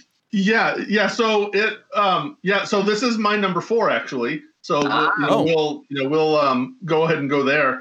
Um, and yeah, and, and Matt alluded to um, the some of our experiences with it, uh, and that is that uh, some of the women within our group actually didn't like this movie as much as as um, as we did, and even as much as maybe we anticipated they would. Um, and I thought their their take was pretty interesting. Um, but yeah, again, so we have just have to look at it through that that lens of our ourselves. Um, that it's it's an interesting premise. Um, eh, the you know, and I don't know. We touched on the premise of it is that she's um, a friend, a good friend of hers had had been the victim of of an attack, and so she, uh, Carey Mulligan's character, now is traveling out to um, to clubs and she'll you know she'll she'll kind of target some some dude bros that are kind of out there hanging out being douchebags. And will um it, when they approach her she'll pretend that she's you know tipsy falling over drunk and will go home with them. And then will you know when as things are progressing then she'll raise an objection and see what happens. And and of course when they press she then reveals who she really is. And um you know the early on in the film i thought she was let's say delivering the ultimate injustice you know to these guys. But really what she's doing is is shaming them um which is something that you know it kind of took me half the movie to to get through. And i'm like wait a minute this is kind of weird. I thought she was you know offing these guys. Um but yeah she's really kind of giving them a, a stern talking to and and just embarrassing them severely. So um so in that case it you know it maybe it's a little wishy-washy but you know you mentioned that ending. That ending is something else. Um what you know what happens i don't want to get into too much obviously is a big spoiler but it's uh it's an intricate um escape valve kind of thing that happens that was uh was is pretty clever and and really i just i enjoyed it in the context of what what else happened in the film I think the other thing with this film is that nobody nobody gets off, pardon the expression, but I mean nobody gets off clean. And, but I mean, there's there's I mean there is a character. It's well, it's like when we when we've seen films set in the American South during slave times. You know, as if the, this one of the stock characters is the nice plantation owner Yeah. or you know the nice Nazi guard. There's none of that in this. There's there's I mean all of the the men that are represented in this don't uh they, they don't get away easily. Even even though there, there's a again one, not giving away a whole lot.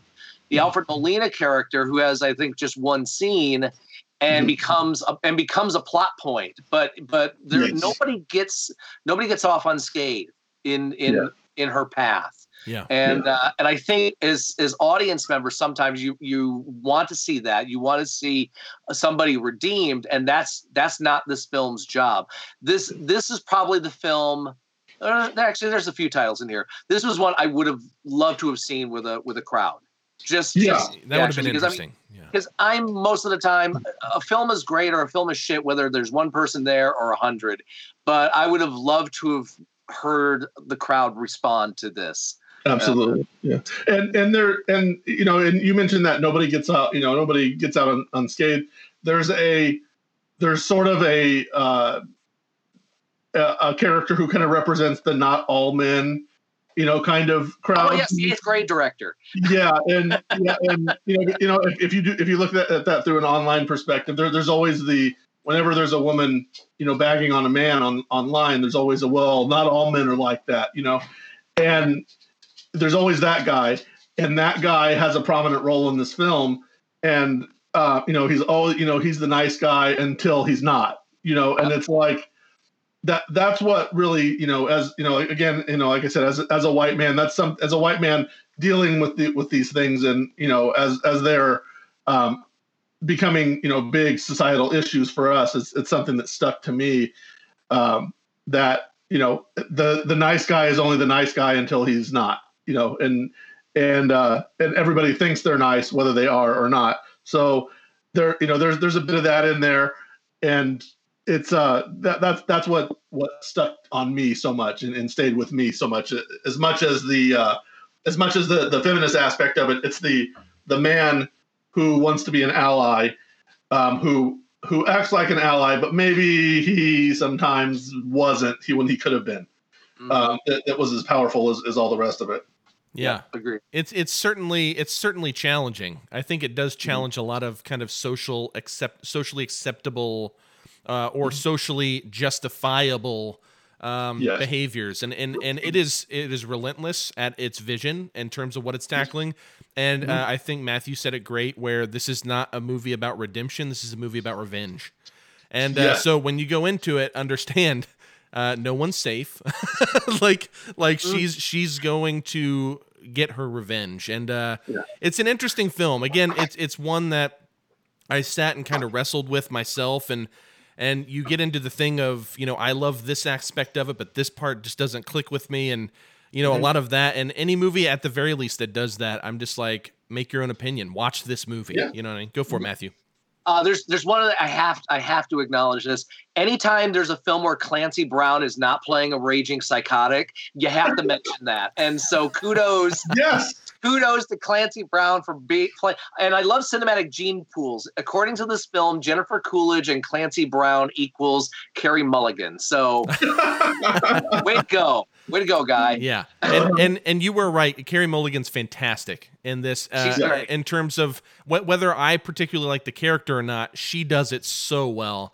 I love Carey Mulligan. She's just one of those Yes. like in everything. I remember the first time I saw her was Never Let Me Go from 2010, which was my favorite film of that year. I absolutely adored it, and she was a huge reason for that. I mean, she's just so great, and I've just looked forward to every movie uh, that she's been in that I've seen since. Um, yeah, it's it's uh, I don't know. That's that's that is uh, Matthew's number eight, uh, promising young woman. Uh, Joe, what's your number eight? My number eight is uh, going to shift gears quite a bit. Um, it is a Borat don't two. even know. No, Borat. I I really enjoyed Borat too, but it's not. Yeah, that didn't quite make it. Um, I, I have it higher than most people probably do actually, but um, no, this is a um, a film by Thomas Vinterberg, um, centered in much the opposite way around a group of men. Uh, this movie is called Another Round, and it stars Mads uh, Mads Mikkelsen, I believe is the way to pronounce his name. Um, you guys, you know, American mainstream audiences know him as the TV Hannibal Lecter. Uh, he was a James Bond villain. Um, he is a badass, and he is awesome in this movie.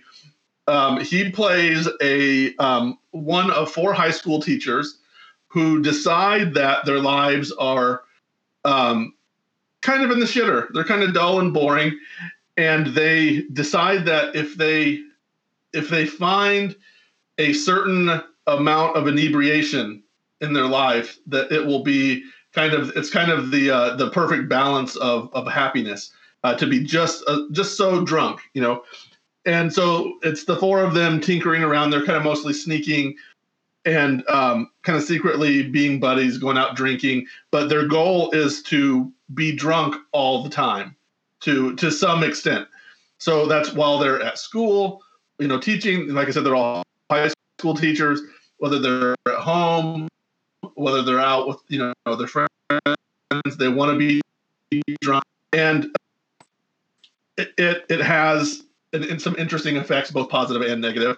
Um, you know, he's he's considered uh, uh, character is considered one of the more boring, straightforward teachers in his school, and then he suddenly is very popular with with the students, and uh, you know they're all looking forward to. He kind of gets his mojo back, and then of course, you know, there's there's a, an inevitable you know fall at some point. So um, it, it's a lot of just great, fun moments.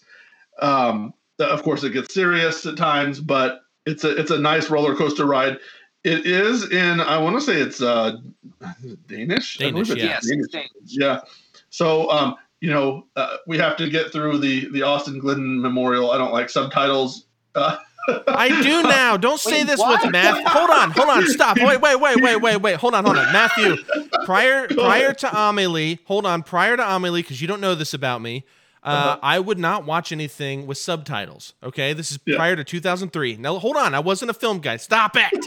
You're judging me. I, I, you're hold not on. the first person I've encountered about this. So here's the thing, though. Here's here, here's the cute story, real quick, just briefly, because I don't want to waste time on this episode for this. But I have you need this context, and I can't give it to you later, because then you're gonna judge me the whole goddamn episode. So here's the thing. Um, my wife and I dated in 2003 my best friend showed us Amelie, and as soon as subtitles hit the screen, I was like, fuck this, and I just went to sleep. Oh, God. My wife got so mad. Now, this isn't why we broke up, but this is one of the kind of pivotal things. We broke up in 2003. We were both 18, and and we broke up, right? So we reconnected 14 years later. Now we're married and we're happy and all that. But the point is, I, I because I was so sad when we broke up, um, I went back after we broke up and watched Amelie, and that changed my life. I love subtitle. I watch them on everything now. Joe, what? you dick. okay. Well, I was I was saying that in the sense that you didn't used to, and now you do. Awesome. So I was gonna say, I was gonna say, hopefully, this movie can do that for someone else. What'd you say, Matthew? Austin, he was also talking about your mama. I mean, just a little bit, you know. no, this, and it's funny you mentioned that. Well, that that blind side. My God, um, no, this, this, is the type of film. I'm like, please don't remake this. Please, please, please do not remake yes. this. Vince Vaughn or whatever. And it's going to be, you know, drunks are funny, and and it's right. this is much more than that. And and I can't remember. This is the second, third. I mean, Mads and, and director Thomas Vinterberg have worked together before. Yeah. And yeah. um and and yeah, this this didn't I'm just jumping in. This this didn't make my top 10. It probably made the top 15, mm-hmm. but it really rides that rail of it's not it, it could turn into Animal House and it doesn't, and it mm-hmm. could turn into the Lost Weekend or Leaving Las Vegas, and it doesn't quite do that, although mm-hmm. it, it teeters. It's it, well, you know what? It's like a sobriety test. Yeah. um, yes. And but only th- this time the film makes it. And yeah. Uh, and yeah, Mads is great in this. So so good to watch. Uh-huh. Um, another another ending I don't want to give away, but you're, yeah. it's one of those things that kind of comes out of nowhere, and you find out that this man is capable of uh-huh. doing anything physically. Yeah performance. So yeah, yeah. I, I, will say, you know, you mentioned that American remake thing. Um, this year saw did see one of those, um, and that was a movie called Downhill. That um, was oh, yeah. yeah, that it was um, a, originally it was a film. There was a film called Force Majeure that came out just a couple years ago that was really good about a guy who is you know they're about a family they're they're on a ski trip and they're sitting at a restaurant and suddenly there's an avalanche and the the patriarch of the family jumps up and takes off running like essentially leaving his family to die in an avalanche of course it passes it's just like a light dusting but then the family has to deal with that the kind of the, the fallout of of what he did when the chips were down they turn so that movie was remade this year as downhill um, starring Will Ferrell and Julia Louis Dreyfus. Oh my god! Terrible.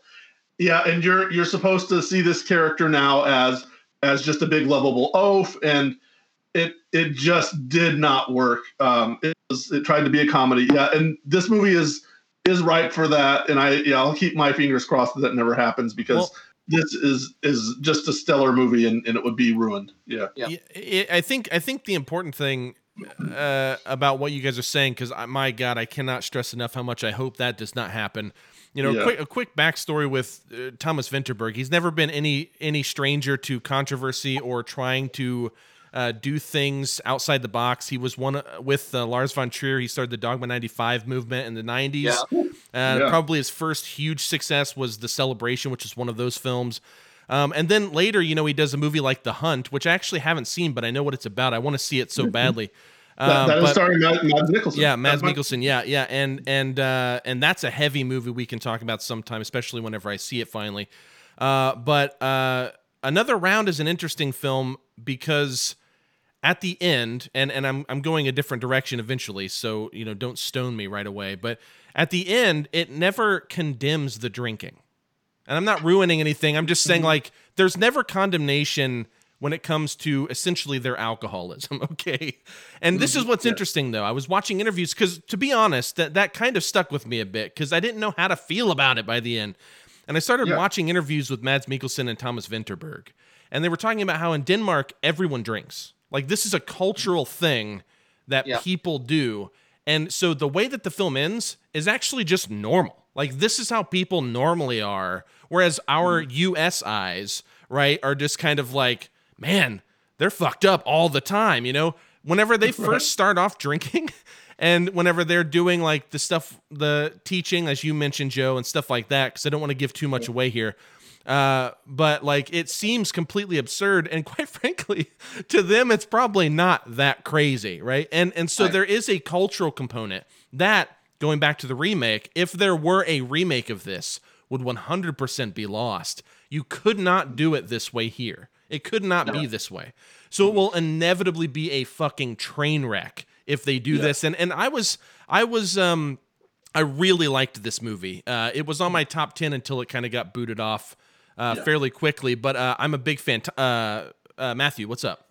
Uh, it's funny. I I also saw. I, I remember getting to see the celebration in the theater, which which yeah, and that's that's a quiet group when you walk out. yeah, And um, on my pile, we've we. uh, I'm sure I was one of those that were picking the bones of the carcass of our local uh, family video store in the last couple of weeks, and one of the titles is a Vinterberg film. His his film version of Far from the Madding Crowd hmm also with Carey Mulligan, and Yeah. also a, a really, really solid uh, adaptation of a costume drama that's that's way better than its original done, the one done in the late '60s. So anyway, there's a side side recommendation for uh, for Mr. Vinterberg's work. yeah, yeah. And and he's great. He's one of those guys. Uh, like Lars von Trier to an extent, they went very different directions, but.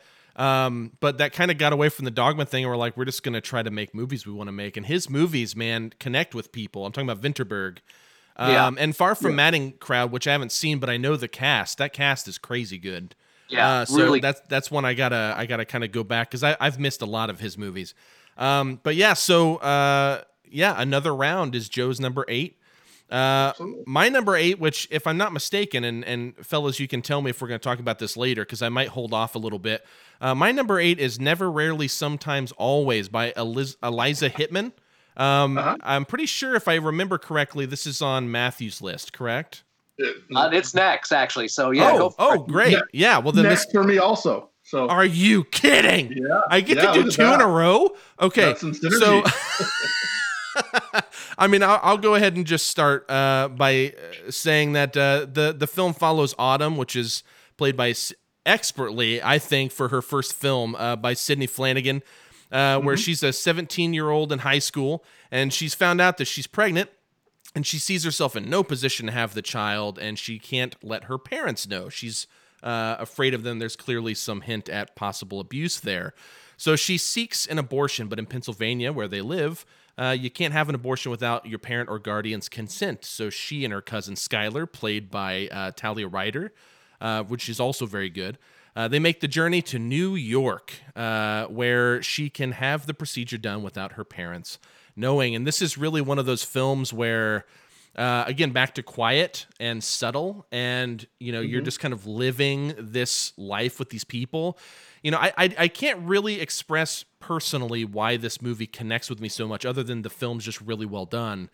Uh, mm-hmm. I think part of it's because I did grow up in like conservative evangelical households my entire life and being around anti-abortionists when I was, you know, like 10 holding up an anti-abortion sign on the side of the road because I was just around these people. So it's like mm-hmm. interesting watching a movie like this and being like, "Man, I totally get that other side. I don't agree with it, but I totally like I could just like see all of these wheels turning and I just felt so much for Flanagan's character Autumn whenever like the lady's basically trying to like, you know, uh prophesy to her or whatever, you know, like yeah, like basically yeah. trying to win her over to Jesus. And um I don't know, it broke my heart, but you know, uh, I believe it was Michael Phillips, if I remember correctly, from the Chicago Tribune, uh, that said he thinks anti-abortionists should see this because it really highlights how hard getting an abortion still really is.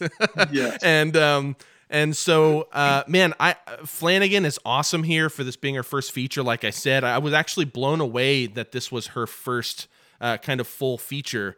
Um, and man, she's really great. Uh, I love how subtle the film is, almost like too subtle for many people, I bet. But for me, I, I love I love just being in it. You know what I mean? Just like living life with these people. I mean, I like Cassavetes, so you know, I mean, what else is there? So I never mm-hmm. felt like uh, the film also like blatantly condemned anything, but it more showed you this experience and let you kind of like read that as as you need to. So I I love although I mean even whenever she does go to the the uh, clinic where they're trying to basically show her videos about from like kind of like a conservative evangelical perspective you know um it's yeah. like i don't feel like the film itself is even condemning those people. You just get from her reaction she's like this isn't what she wants. She's not into it. And i, I love that kind of quote unquote objectivity. Of course this film is subjective but you get what i mean when i say that.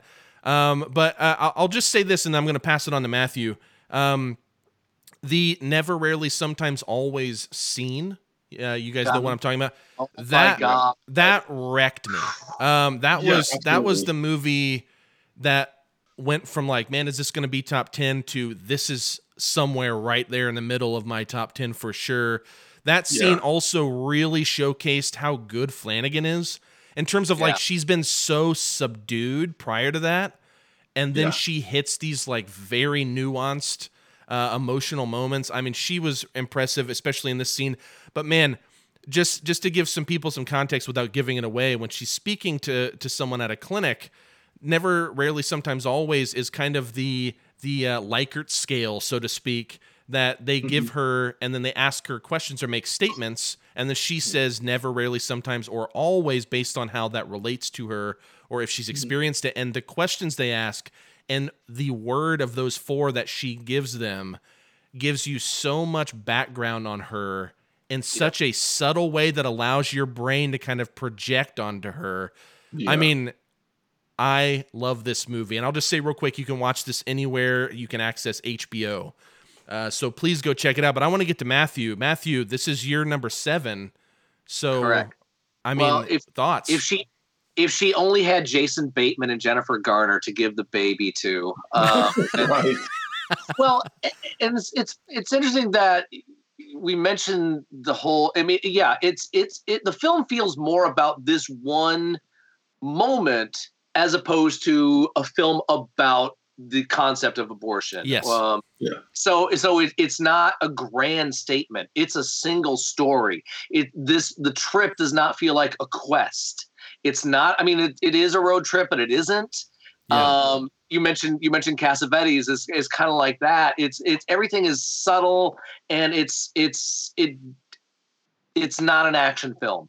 It, it you know it's all internal and and as we go on through the the once they get to New York and the red tape that they have to go to the not only the bureaucratic red tape but the emotional stuff that that oh, she yeah. has to go mm-hmm. and and the guy who fortunately, the, there's a guy that they meet on the bus, and it, that could have gone down a path. Unfortunately, for the most part, it, it doesn't. Yeah. Um, I was I, I saw that character and started to dread. Oh, we're gonna run into him in one of the largest cities on the planet, but you're you know a bus station's a bus station. So, um, but yeah, the fact that it's just about one this one story as opposed to a, a large statement, and yeah, really good performances from uh, from some newbies, and I I can't wait to see what they're gonna do next. Yeah. Yeah. Eliza Hittman is now on my radar. You know what I mean? Like she's great. Absolutely. Uh, but Joe, this is your excuse me, this is your number seven as well. Give me your thoughts. Yeah. Yeah, yeah. So just to, to piggyback a little bit on what uh, you said, Michael Phillips from Chicago Tribune said, that's that's exactly what this film did for me.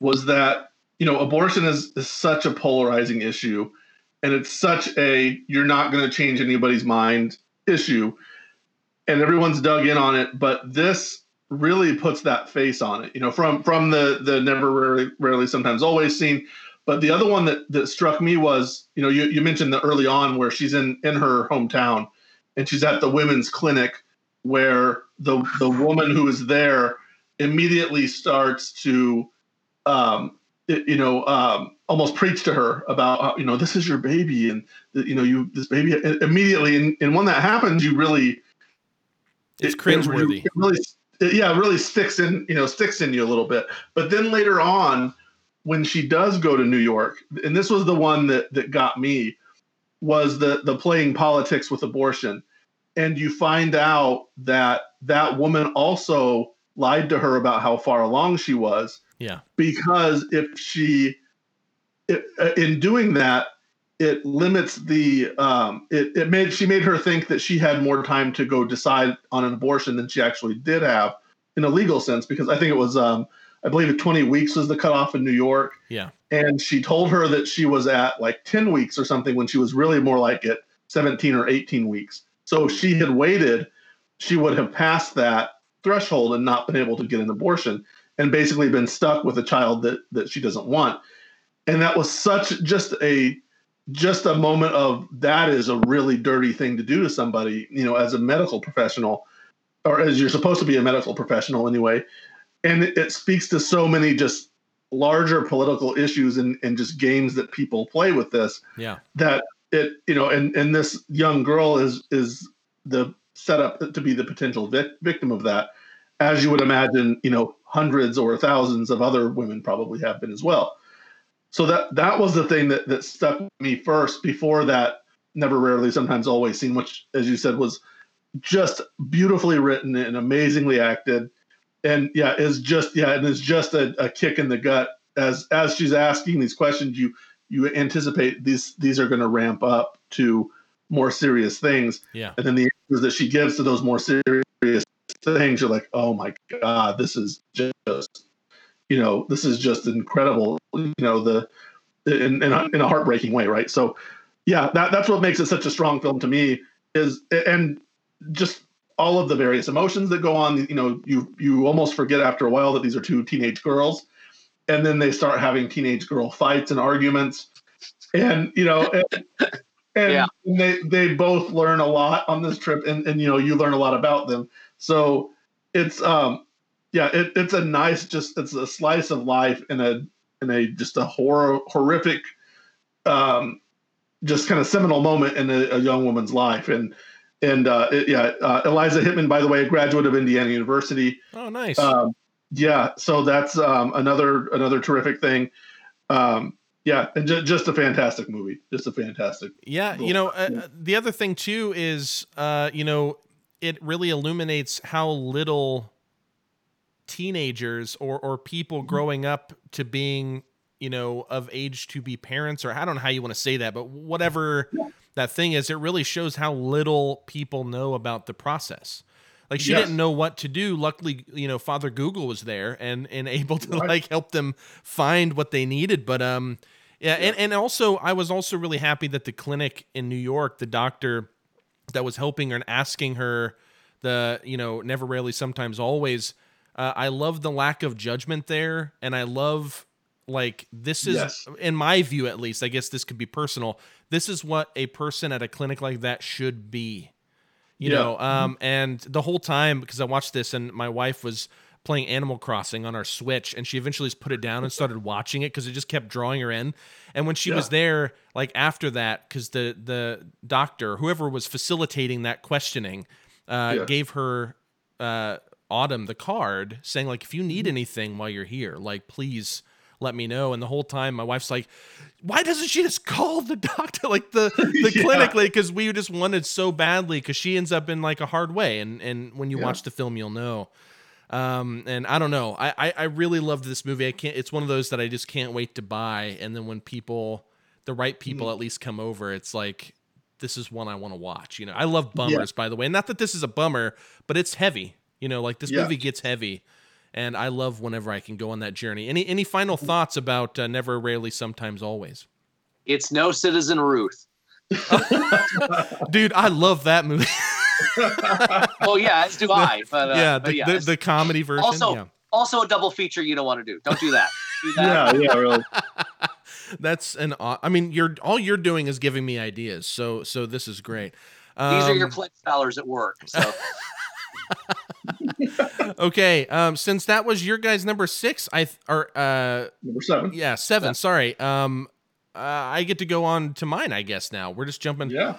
Okay, guys. Okay, I'm just gonna let you know this. My first note is just ha ha ha ha ha ha ha the whole line, and then below that, I'm going to try not to talk about this movie too long, um, because I'm going to want to. I don't think either of you have seen this, but Matthew, uh, you can let me know if I'm wrong. Uh, this is Vaclav Mor- uh, Marhoul's The Painted Bird from the Czech Republic. Um, this is uh, basically an art film uh, with a pretty interesting cast. Uh, Peter Kotlar is this little boy, first time. Um, and also in it as supporting roles is Udo Kier, Stellan Skarsgård, Harvey Keitel, Barry Pepper, and Julian Sands, other people as well. But here's the thing, though: each of these people are only in one kind of section uh, of the movie. This film is uh, basically, in, in to in summation, I guess. Uh, this film follows a young boy who's forced to li- uh, leave his aunt's house and journey through the 1940s European war torn landscape in search of his home and his family.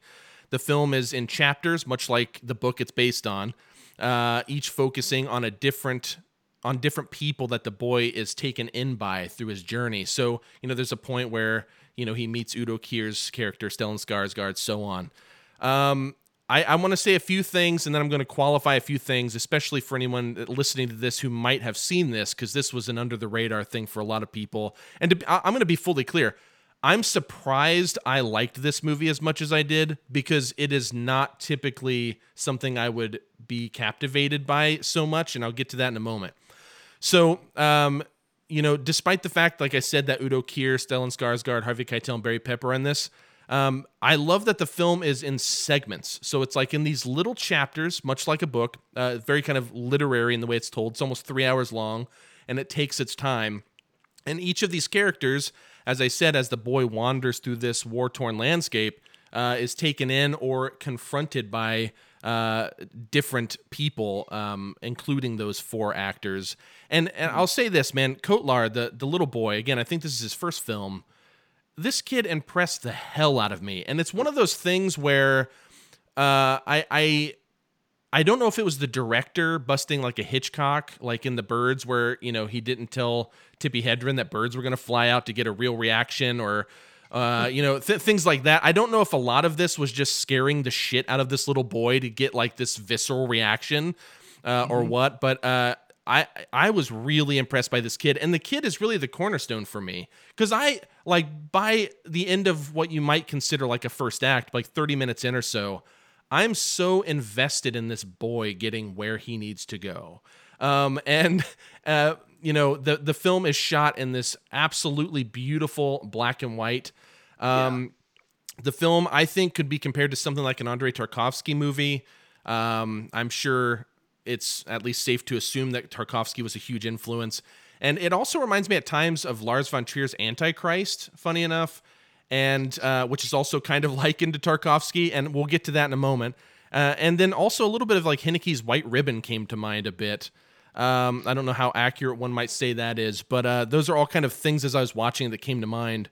Uh, but the film just kind of floats through this grim world and it's just full of hardship and mourning. like the whole thing. This is not a date movie, as Matthew kind of like mentioned earlier. It's like for another movie. This is not uh, a movie that you just like want to sit down and uh, quote unquote escape from 2020. This was not that movie, okay? um, but I will say yeah. this uh, before I kind of get into some of the wacky stuff, real quick. The cinematography by Vladimir Smutny is absolutely stunning, in my opinion. Uh, I would possibly say this film is the best cinematography of the year that I saw. Uh, extremely powerful black and white, and it felt like it was of another time. And I, I mean that as a as a complete compliment. I mean, this felt like I kept telling people this is like the movie Come and See, you know, except for like in you know 20 2020 era except for it feels like a 1980s movie that's influenced by 1950s art films. You know, like it's like good. that kind of a thing you know? Um, and then uh, like i said the craft as a whole is damn near flawless. I mean uh, every every set piece every location every uh, outfit like for for all of their costuming everything seemed to be perfect. Now all of that said Okay, as a craft, this movie is just a really exceptional piece of work that I am prouder than hell to have on my list. Here's the thing I think that sets most people back, okay? because this film does flirt with exploitation in a series of scenes. Matthew, real quick, have you seen this? Did you? I have. Okay, yeah. okay, okay. We'll, uh, go for it. Yeah, we'll, we'll, we'll get to your thoughts here in a moment because I don't think Joe, I don't think you saw this. Did you?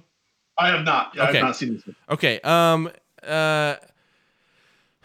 So there are some really there are some really intense moments and this is what kind of made me think of Antichrist that border this exploitation. There's a scene where a character scoops out someone else's eyeballs with a spoon. There's a point yeah. where a woman is killed in a way that I have never ever seen in film ever. Um, yeah. The opening scene, I'll just say this real quick. The opening scene is this boy running through the woods with a ferret in his arms. Okay and he's running and this is i'm already captivated because i'm like dude this is intense. Like there's no music nothing. It's just footsteps through leaves boy breathing heavily and this these little squeaks from this ferret. He gets tackled on the ground by another little boy. Two other little boys run over and grab the ferret douse it in some mysterious liquid and then the camera sits on sticks just like tripod and you watch this thing burn alive. Now of course i don't believe this is a real ferret but i'll tell you this what a fucking opener. Like I'm like I mean my stomach turned. Um I felt like I was moved in like what many people would say a negative way cuz then it cuts to the boy and he's just crying watching this and then it just says the painted bird over a black screen. I mean that's the yep. opening, but what it is is once you finish the film you realize this is just essentially an allegory of the entire fucking movie. Um and uh I I mean I could go on and on. There, I mean, there's bestiality in this movie. There's like just really ridiculous. If you're if you're affected by World War II, like uh, everyone should be affected by that. But what I mean is like if you're uh, like exceptionally affected by Nazis mistreating Jews, there are some really kind of challenging scenes where uh, the Nazis like there are a lot of Jews in a train going to a concentration camp. They escape, but the Jews just start or the uh, Germans just start just tearing them up, and and it, those scenes are honestly really really difficult to kind of sit through at times. Um, but even like the bestiality scene, which I just can't ruin what that is, um, that's a scene that pulled me out of the movie, and I laughed so hard when I saw. I mean, it's not a funny movie at all, but like it's weird because a lot of these extreme scenes, the scooping of the eyes, like you know, all of these things, they kind of pulled me out of the movie because the rest of the movie is so still and so slow and so thoughtful and so well crafted. These move these moments stuck out, but I had to give the film credit. I've never seen half of this shit in a movie before. And I was just kind of like blown away by what I was seeing. So, in some strange way, I had like a weird positive experience watching some of this stuff that I would hate in other movies, probably. Um, I really just, I just feel like this is exceptional in so many ways. Ma- Matthew, I could keep going, but I would like kind of your thoughts on this because I, I can't read your read your No, no. expression here. So All right, um, Joe, are you taking notes on what happens in this film? Um, yes. you know, run out. So this is a film, and and those listening, this happens, I think, with everybody, whether with critics, whether they want to admit it or not. Um, I remember watching this at work. Yeah, well, there's nobody in the building, so I can watch a film like this at work. I was like, And, whoa. uh, yeah, I know. Well, you know, uh, but uh, but I had prior to this, I had I had watched about three or four different films involving World War II and the Holocaust, and then I got into this. So it's kind of bad timing that this was this was on my head going in to watch this. I cannot. I, I'm with you on the the boy's performance is really really good, and I hope he was. I hope he was treated fairly as a as an as a young artist, and I hope he goes on to do other things. And it's a great looking film. Um, but yeah, it it it it's a it's a slog, man. It's a slog to for me to get through this.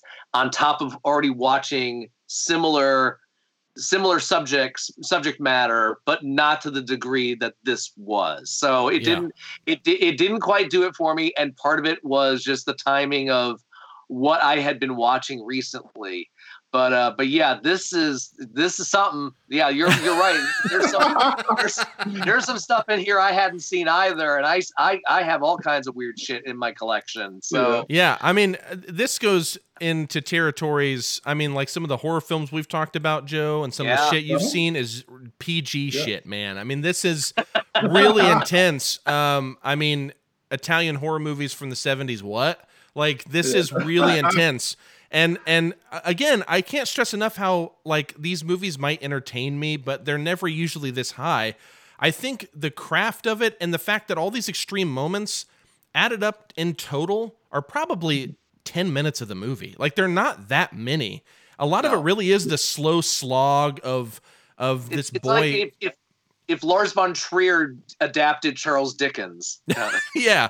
Yeah, and it, it just reminded me of like 50s European art movies basically, but like not in the same way, but just like that like a lot of them could be really sloggy. Tarkovsky again, not a so much a 50s guy as much as got more popular later, but um I don't know. I just that's the boy really did it for me, man. Like, cause you know, I watched a movie like Beanpole, for example, um, and and I did really like that movie as well. And it's a total bummer, you know, like like this one, and it's a slog and everything. And the craft is really excellent, I would argue, but it did not reach me like this one did. And it's just one of those. It's just one of those that I'm sure you guys have had in the past, where it's like.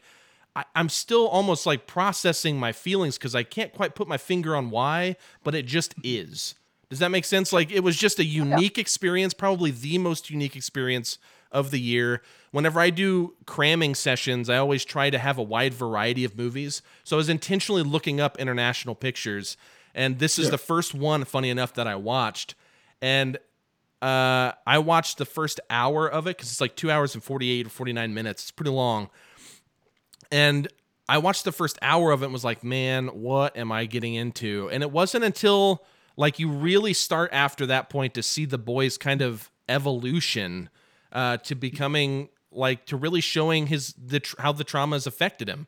Um, and then the end, which I don't want to ruin, but that was really a kicker for me because a lot of people see this as just a droning, depression inspiring movie, right? And depression inducing.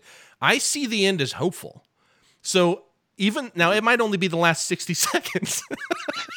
it might be the only last, like the last the 60 first two seconds. hours and forty-seven. You know. No, no, and, and I bet I mean you can at least agree that like I don't know if you agree with my interpretation of the ending, but you know what scene No, I'm talking about. I do. Uh, I do. No, I I I get it. I get Yeah, it. yeah. I Now- now it's not a redemptive story in terms of like you know something that will make you feel good in the end. Like it's just not that.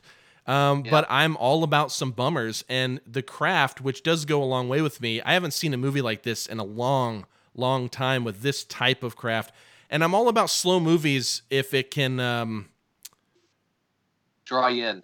if Yeah. it can draw me in. Yeah, I mean that's really the thing. You know, I used Antichrist as a comparison, and though I do like that movie as an exploitation movie, it does not draw me in enough to Yeah. like for that slowness. Do you get what I mean? That's that's the last film that made me watch it through my fingers. Yeah. Yeah, yeah. uh-huh. And yeah, ugh. Yeah. But anyways, um, the Painted Bird, it's on Hulu for anyone who's interested in seeing it. It's just like a, just like it's just up there. Um, uh, warning, you know, this is at your own risk. Yeah. I, I can't stress enough how like fucked up this movie is. I mean, it's Yeah. it's like crazy. rape, okay. bestiality, brutal, brutality, animal cruelty. I, I mean, it's it's everything, but but I I just can't stress enough how much that is like peppered throughout the most just beautiful film that I've seen probably all year in terms of uh, just the craft. Um, and and I don't know how close this is to the book either. I haven't read the book. Um, I don't really think it matters, but you know, like uh, if if he was trying to be super strict to the book, you know, that could also be maybe the decision uh, why he decided to do certain things. But uh, you know, all in all, uh, the Painted Bird is my number seven. Uh, Joe, when we did the wrap up, I had told you that we might like once I hear what your top 10 is, I might try to watch some of those stragglers that I didn't get to. And I told you, yeah, I have one on my list that I won't make you watch. Uh, but if you want to, you can. This is the This one. is? So, yeah. So um, I'm sure to take you like, I'm sure you'll fall asleep like six times during it, but you'd get I'm through it eventually. So Yeah. that that's entirely up to you. But that's my number seven, The Painted Bird. I want to say something before we move on to your number six, Matthew.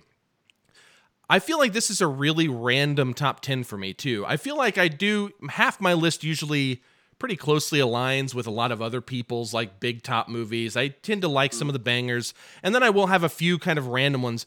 I feel like most of my list feels like just so like random. And I think it's a testament, just real quick, to how good I actually think 2020 was, and how unfortunately a lot of people that I've talked to that aren't film critics uh, don't like they didn't see anything in 2020. You know, because the Right. theaters weren't open, they didn't go out of their way to find 2020 movies.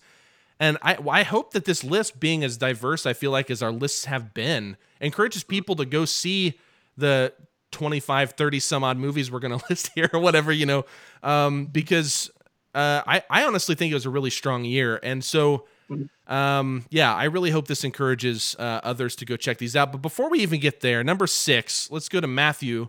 What's your number six, brother? my number my number six we've already talked about uh, the 20th century Mhm. um, just bonkers i need i you know we i i wish in my film library i could have a bonkers section because the 20th century yeah the 20th century definitely there and uh, as i've mentioned before it's it, it's just fun and weird and really canadian and i i loved all of that so yes please please please go watch the 20th century Yeah, it's absolutely great. Anything you want to add, Joe, before we move on? Yeah, I, I think we've said it. I think we've said it all. Yeah, about that one. It's yeah. Yeah, this go, is- yeah, go see it. Three Yeah. strong recommendations for that movie. I mean, again, I just appreciated the 10 on my list more than that one, but I love that Sure. movie. Like, I just Yeah. so bad. Like, you guys are almost making me think, like, should I have made that my number 10? because I just I just like it so much. It's I can't wait to show that. I have like people in mind that I can't wait after the pandemic Yes. subsides. Like, come over, we'll throw this on. You have to watch this bonk. That's the word I'm going to use. Bonkers. Um. Uh. and yeah. the painted bird because it's a thing. Yeah, it's a thing. All right, Joe. What's your number six, man? Yeah, my number six is, um, you know, it's one that was kind of oddly, uh, I think it's under the radar um, a little bit, and um, and it's weird. You know, you mentioned how good a year you thought 2020 was. I've been saying that for for a few months now. That it's, I think it's a very strong year, and and it's it's kind of a testament, I think, to the the scramble and panic of of the pandemic that the the movie industry didn't take advantage of that. You know, the fact that you know everybody is at home to you know to really push the uh, video on demand platforms and and you know buy rent you know stream these movies you know because there's a ton of good stuff out there um, and this is one that was on amazon prime that i just kind of stumbled across uh, directed by julie taymor um, it's called the glorias and oh it man, yeah. it is about it's kind of a biopic of Gloria Steinem. Uh, not kind of, that's exactly what it is. Um, it it kind of takes, in a sense, it takes the uh, uh, Bob Dylan "I'm Not There" formula just just a little bit, um, in that there are four different people, four different actors playing Gloria Steinem at different different points of of the film, and and then Gloria Steinem herself at some point, uh, you know, pops up um, as well. But it it was um, you know Gloria Steinem is a person that obviously I'm very aware of her and who she is and what she represents, but what her life was was always kind of a mystery to me. And in this movie, uh, in a lot of ways, demystifies her as a as a person and a character. Um, it goes through, you know, her early life. You know, you see her as as a little girl, and uh, and then you see her as you know as a teenager, and then as a young adult, and of course, you know, as I guess in her heyday, as played by Julianne Moore, um, as she becomes the the editor of Ms. Magazine, and it it's just a as you know films of you know politically polarizing people go it's a, it's a fun time. Um, it it says a lot. It gives it you know it gives you a, a strong message of who she is and and why she's there. Um, and it, it really just spells out her character in a in a really strong way so uh, you know it, it, it does a lot. There's a lot of uh, like i said a lot of fun to be had with you know as it bounces around. It's it's one of those uh, it bounces time periods with you know it doesn't just go in a linear fashion. So uh, you know so who gloria is is changing during the film back in a back and forth way. So in, and then there's there's a scene where she's kind of interacting with herself that that's kind of fun. So um it, it's it's just a it's a good if you want something that's political but it's not it's not over i should say it's not overly heavy as you know some as you know we mentioned never rarely sometimes always and there's some other ones here that that are political in nature but aren't necessarily as as heavy. They're they're more digestible and that's what this one is i think and and, and that's why i why i liked it so much yeah, this is uh The Glorias is is a movie that I when I was I usually every year and I did this unfortunately in like November or something. Uh, I'll go mm-hmm. to Letterboxd and I'll I'll click one of the 2020 movies. If you just click the year, it'll take you to like l- just a list of every movie that's on Letterboxd from that year.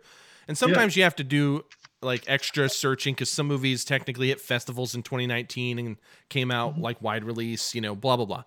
But uh, the Glorias was one. Whenever I made the list, I couldn't find it anywhere. I'm glad to know that it's available now because it was one I just kind of pushed aside because I didn't think I'd get to it. Yeah. Um, mm-hmm. but uh, yeah, I'm I, like I definitely wanted to see this, and I actually had no idea that they did the the uh, I'm not there kind of thing where they had different people playing one character. I thought it was mm-hmm. just all Julianne Moore because that's like all the yeah. posters and everything I saw were, yeah, her. Yeah. But that yeah. sounds really yeah, interesting. Alicia Vikander plays her. Sorry to interrupt you. Um, no, i'm Alicia Vikander plays her. Who uh, she was? Um, yeah, what was she in? Um, the uh, Stephen Hawking. Yeah. Um, Oh yeah, she was yeah she was the she was Tomb Raider right now. So she was in like wasn't in she she was in a movie Machina, with uh, yeah yeah Testament of Youth yeah yeah so um yeah so yeah um but it's it's it's a, a couple of name actors a couple of people you recognize um and and then a bunch of really strong supporting performances by people that that you hopefully will see in the future a lot of yeah did you uh did you see this Matthew no, I, I, I'm a terrible guest. I did not see it, but I did see, I did see Mrs. America, so I got to see Rose Byrne as Gloria Steinem. So, uh, hey, you know. but here's the thing: this is the curse of not knowing everyone's top tens prior. Yeah, prior. So true. it's like it's kind of one of those things where it's like. I like the idea of the surprise more, hence why we're doing it this way this time. Um, but yeah. then at the same time, you do run into the problem of potentially uh, not seeing. But I don't see that as a bad thing. You just have more movies to put on your list. You better get right. to it, Matthew. Right. And so long, so long as nobody got injured in this Julie Taymor production, then then we're okay. So right. yeah. Uh, there's, no, no Spider-Man here. yeah, exactly. But you know, I started. I I, was, I felt like I was going to be like, "Hey, wait a minute! I like Gloria Steinem. I saw Mrs. America." so, so I'm I'm good. I'm good. So I'm becoming the guys in uh, in Promising Young Woman. So anyway. Yeah, yeah. All right, that's Joe's number six. Um, the Glorias. Uh, my number six, just to kind of wrap up this first half here, is uh, a movie that, um, you know, like I told you up until Friday, The Assistant was my number ten. Um, funny enough, this is the movie that kind of moved everything down a slot. Um, and it's uh, Alan Ball's Uncle Frank, which uh, oh no, uh, I can't tell what Matthew's thinking. Uh-huh. Okay, here's the thing. Here's the thing. I know Joe's going to be on my side. We're we're we're, Yeah. we're going to be brothers here. Here's the thing. This movie hasn't done great uh like critically. It hasn't done bad either. Just it's like a very kind of like neutral thing. Um and uh basically this is uh, a movie by Alan Ball who also did stuff like 6 Feet Under and uh, a slew of other uh mostly TV stuff, but he did some movies. Um and he's Yeah, American Beauty. Yeah. yeah, yeah, oh, yeah. I mean, you know, just a few little things. Yeah. Anyways, Best so uh, you know, it also stars Paul Bettany, which is super good. Sophia Lillis, which is super good. Uh, Peter Macdissi, uh, Steve Zahn, who I haven't seen since like early 2000s comedies. I feel. I mean, I know he's been in stuff, but it's like very always very strange to see him in stuff now. Judy Greer's in it. Margot Martindale and uh, Stephen Root are kind of like the. And I actually, for as terrible as Stephen Root is in this in terms of like a human being, um, I really love him uh, uh, all the time. I hate that he's known as just the stapler guy. This dude is like super No, talented. Always working. Yeah, Always. yeah, he's Good so so good. Um, but basically, the film uh, takes place in 1973 and follows Frank Bledsoe and his 18 year old niece Beth uh, when they take a road trip from Manhattan to Creekville, South Carolina, for the family's patriarch's funeral, or for the family patriarch's funeral, and they're unexpectedly joined by Frank's lover Wally. Uh, each of them learn, grow, and work through trauma, especially Frank. Um, I think the movie actually follows Beth even more, uh, at Yeah. least at the outset. But um, you know, it really does become about, and the film is ultimately about Uncle Frank.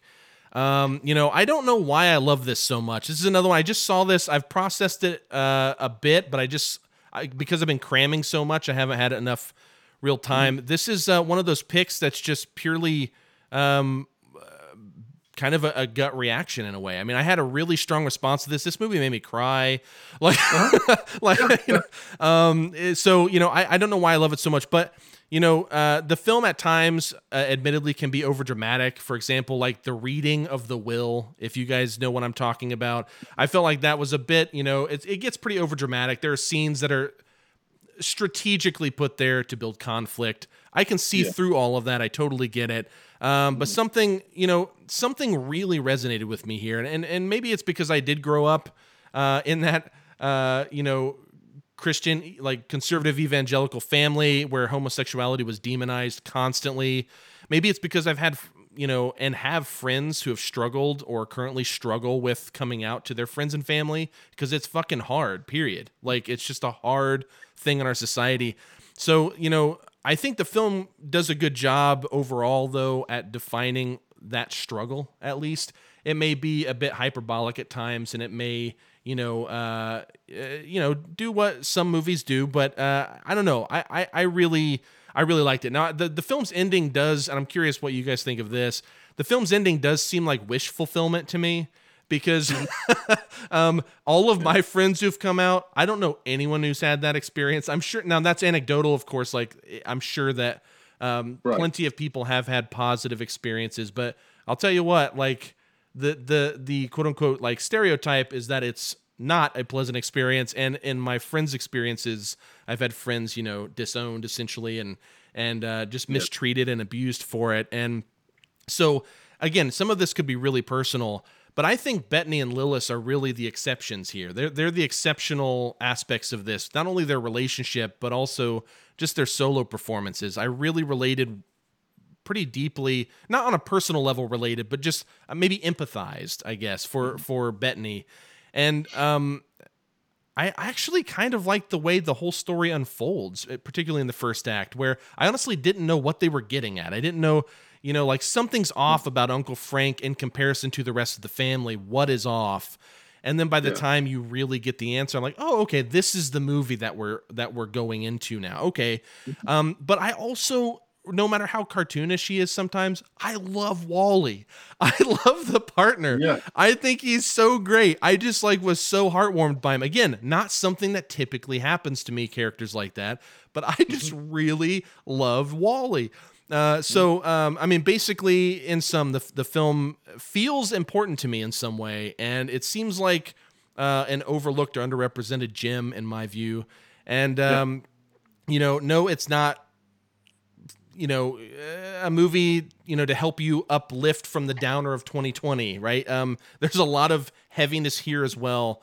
Uh, but uh, I I don't know. I I despite maybe the wish fulfillment ending, it just really connected with me. Um, this is out on VOD. You can find it. You can rent it. Uh, Matthew, I'll start with you, man. Like, like, how, how do you feel? Because your face right now is saying I'm the dissenter here. Yeah. No, it's, what's it's another title I haven't seen. I'm sorry. and, uh, it's like and it's yeah. So I haven't. I have a lot of work between now and next week. Um, I, I, I was I'm curious if this got overshadowed by Hillbilly Elegy because they kind of came out at the same time and similar sub. Well, Well, southern southern melodrama kind of. yeah, Yeah. But the difference though is one's good and one's bad. I understand. right. um, and and while while I have the platform, and Joe will know this, we're Yeah. we're still we're still booking. We're still hoping that Paul Bettany will star in the biopic, the Christopher Lloyd story. yes. yes. that's, that's great. Wow. My God. Yes. Oh, Joe, what do you on, think? Paul, do it. Yeah. yeah. Okay. just gotta, you just gotta Um, be really good with cars. That's all you know. Is Right. for those sort of um, Paul uh, Paul Bettany is the is the uh, target of a lot of fun criticism from Chris when it comes to blonde haired men and sometimes they're or albino or light skinned or white haired they're perceived as assassins and killers and bad guys and he Yeah. he wants to change that and I think I think uh, I think Paul playing our, our dear dear friend and colleague would uh, would change that. yeah. Yeah. I, I do agree. Yeah. Yeah. That, that's Christopher Lloyd, my my partner at the film yap. So Yes. yeah. I, yeah. That's that's spot on casting. The you know goodishness aside. but So I um, pass it I pass it to Joe. yeah. So yeah. So Uncle Frank is my number two of the year. Whoa. Oh, Yeah. So How did I, not love know movie. this? Holy Yeah, no, crap! I, absolutely love this movie, and I I have, you know, I I will make no apologies, you know, for some of those uh, those things that maybe you mentioned. Um, I I just love this whole movie. Um, the uh, yeah, it's it's Stephen Root plays hard against type in this movie. You know, most of the time he is he's a you know he's known as being a, more of a comic actor, and he's off, often bumbling and lovingly, you know, in a, in a loving kind of way or a lovable kind of way. Um, you know, playing characters like Milton, and you know, he was the you know the the guy in Dodgeball, the you know the goofy guy in Dodgeball, and he is absolutely not that here. He's a despicable human being, you know. And you know, you mentioned the the wish fulfillment ending, and I I kind of uh, the the way I am able to to look past that is I will look at it as the the sheer humiliation that the character has has su- has suffered that one character has suffered. Um, let, us just go let's just go like that to be as vague Sure. as we can. Um, elicits a reaction from you know it, it, a reaction from the, family. Oh yeah. and um, so let, us just kind of leave it at that without spoiling too much. Um, i loved wally. Yeah he was he was at times flamboyant and you know overly flamboyant to a you know a, a silly degree but i, I kind of think the film needed that um, lest it be just completely Well, you know dour He and, was you know. so good when he was serious too. Like it's not Yeah. just when he's like like really kind of flamboyant and ridiculous. Like he's Yeah. also really good when he's Yeah. like in those moments where like he and Bettany are having like serious moments. Um, Mhm. Yeah, I love that. Continue. Yeah, yeah, and and there's a and there are moments too. There there's a little a, a small small subplot with involving his mother where he's constantly calling her, and you know he you you kind of get the sense. So he's he's of um, uh, Middle Eastern descent, and his family is is Muslim, and and so they also don't approve of of that you know of, of his gayness. So he he's kind of isolated himself from them, but continues to call his mother, and you know she she's worried you know she, she worries about him and you know so there's there's this kind of nice sweet little um but i i, I thought this was sophia lillis's movie you know Oh overall yeah. uh, you know yeah i i just thought she you know this is this is about uncle frank through her eyes and you know, of course, she sees him early in the film as he's he's kind of the black sheep of the family, but nobody really knows why or nobody talks about why. But she she knows that she loves him and that he's the coolest thing and that that her you know nothing happening family has going for it. Yeah.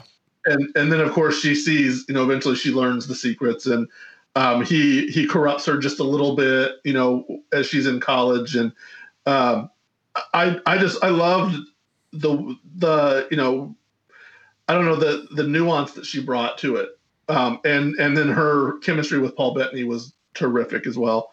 So um, and Steve Zahn, my God, was as good as anything I've seen him in since maybe like Out of Sight. You know, he's um, you know years and years ago he was he was the comic foil in that film, but but he was also really good in it, and he's terrific in this. Um, I love Judy Greer. Um, oh, she's great. And, and I want to say something about Judy Greer real quick without ruining anything. And uh, you know, this is just another thing Matthew needs to get caught up on. All right, but no, but it's like none of these people in his family, like a lot of them, accept him and they love him. But they're uh-huh. also not necessarily like the most woke, like cool people. Like right. all of her con, like all of her comments are cringy, but she's yes. like she means them with like the best intention. You know what I yes. mean? Uh-huh. Um, but uh, yeah, she's really great. And just a quick thing with Steve Zahn. Um, I'll just say a moment at the end where he says two words. Do you know what I'm talking uh-huh. about? That, the moment, that yeah. is where it wrecked me. yeah, like it's the yeah. Steve Zahn moment, and it's like uh-huh. the most cliche wreck me moment too. But it just yeah.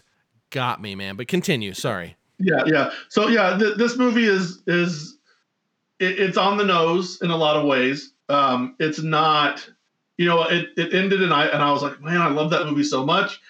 And but at the same time, it is not in in terms of you know my cool gay uncle movies. It's not something.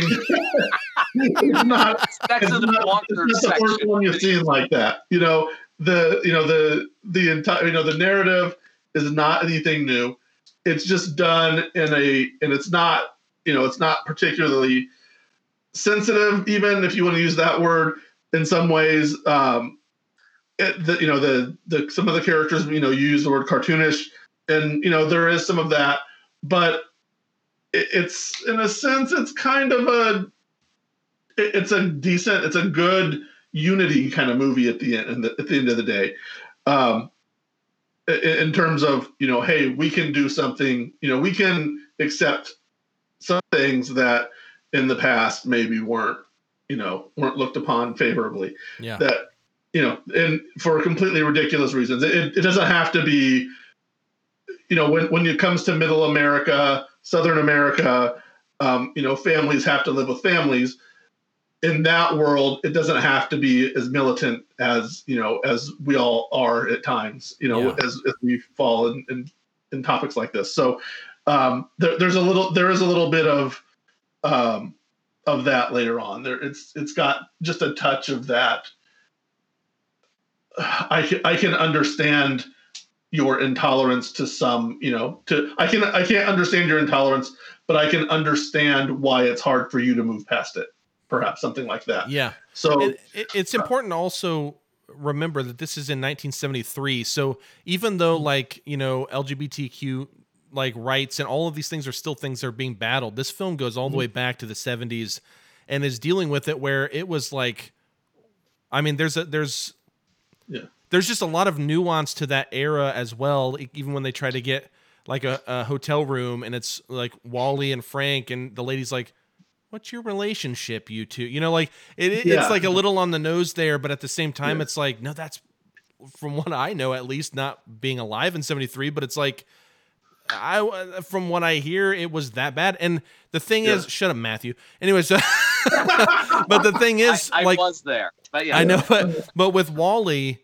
like also you know he's from saudi arabia and I don't know what the rules are now. Maybe it's the same, but you'd be executed if you were gay in 1973. Yeah. And again, I don't keep up on on like Saudi, you know, laws, but um it's just crazy. I don't know. And and, and it's funny cuz like Frank and Wally both use the same woman as like their quote unquote beard right? Like like like the the person they they take pictures with and send pictures home and all this. It's like this this kind of person that they act like they're with, but in reality. Uh, they love one another. I, I think this yeah. is really great. I really do strongly encourage people to go in with an open mind yeah. and just, yeah. you know, it, it's not some movie that's going to make some huge statement um, or anything, but it's, and like you said, it's Joe, it's, it's nothing so much unique as it is just done really well. And um, it's, I found it to be really powerful. And, and I don't know if it sounded this way, but I by no means uh, feel any need to justify or, or, or feel ashamed of liking right. this. I really, I really love this movie, and it is my number six. So, um, that's uh, yeah, that's where uh, we're gonna leave off on this episode. We're gonna do our one through five for next week. Uh, if I didn't say it already, you can find Uncle Frank on uh, VOD. Uh, just search yeah. for Amazon and, Prime. Yeah, Amazon Prime. It's, yep, it's readily available free on Amazon Prime if oh, you have the subscription. Yeah. It is interesting. Yeah, uh, that's how I watched it. Yeah, for the first first night it was available, I stumbled. I was like, I'm going to watch it. I watched it that way too, and I guess I didn't pay enough attention. So there you go. Yeah, um, Amazon Prime. If you have a Prime account, uh, that should be free there. I'm really excited to get to our top five, but. Uh, for for for this episode, we are going to call it quits now. I hope you guys enjoyed it, Matthew. Thank you so much for Thank not you. seeing any of our picks and not just kidding. Shut up! I got something to say about that next time. Things. I'm just kidding, man. No, you, it was great, and and uh, Joe, as always, thanks, buddy. Yeah, absolutely.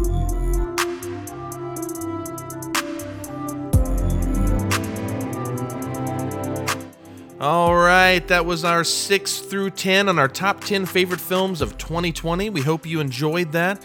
Next week is our top 1 through 5. Equally long episode, I guarantee. We just can't shut up about movies. Um, but you know, we, we, did post on uh, social media. We asked people what their favorite films were, and just as a kind of a uh, to you know give you some more movies, you know, if, uh, you know, I'll read a few of them. Why not? So Nick Maxon picked Tenet. All right, I can't go with you there, but you know what? Some people might like it more than me. Go check it out. Nick did. You should too. Check it out. Get your own opinion.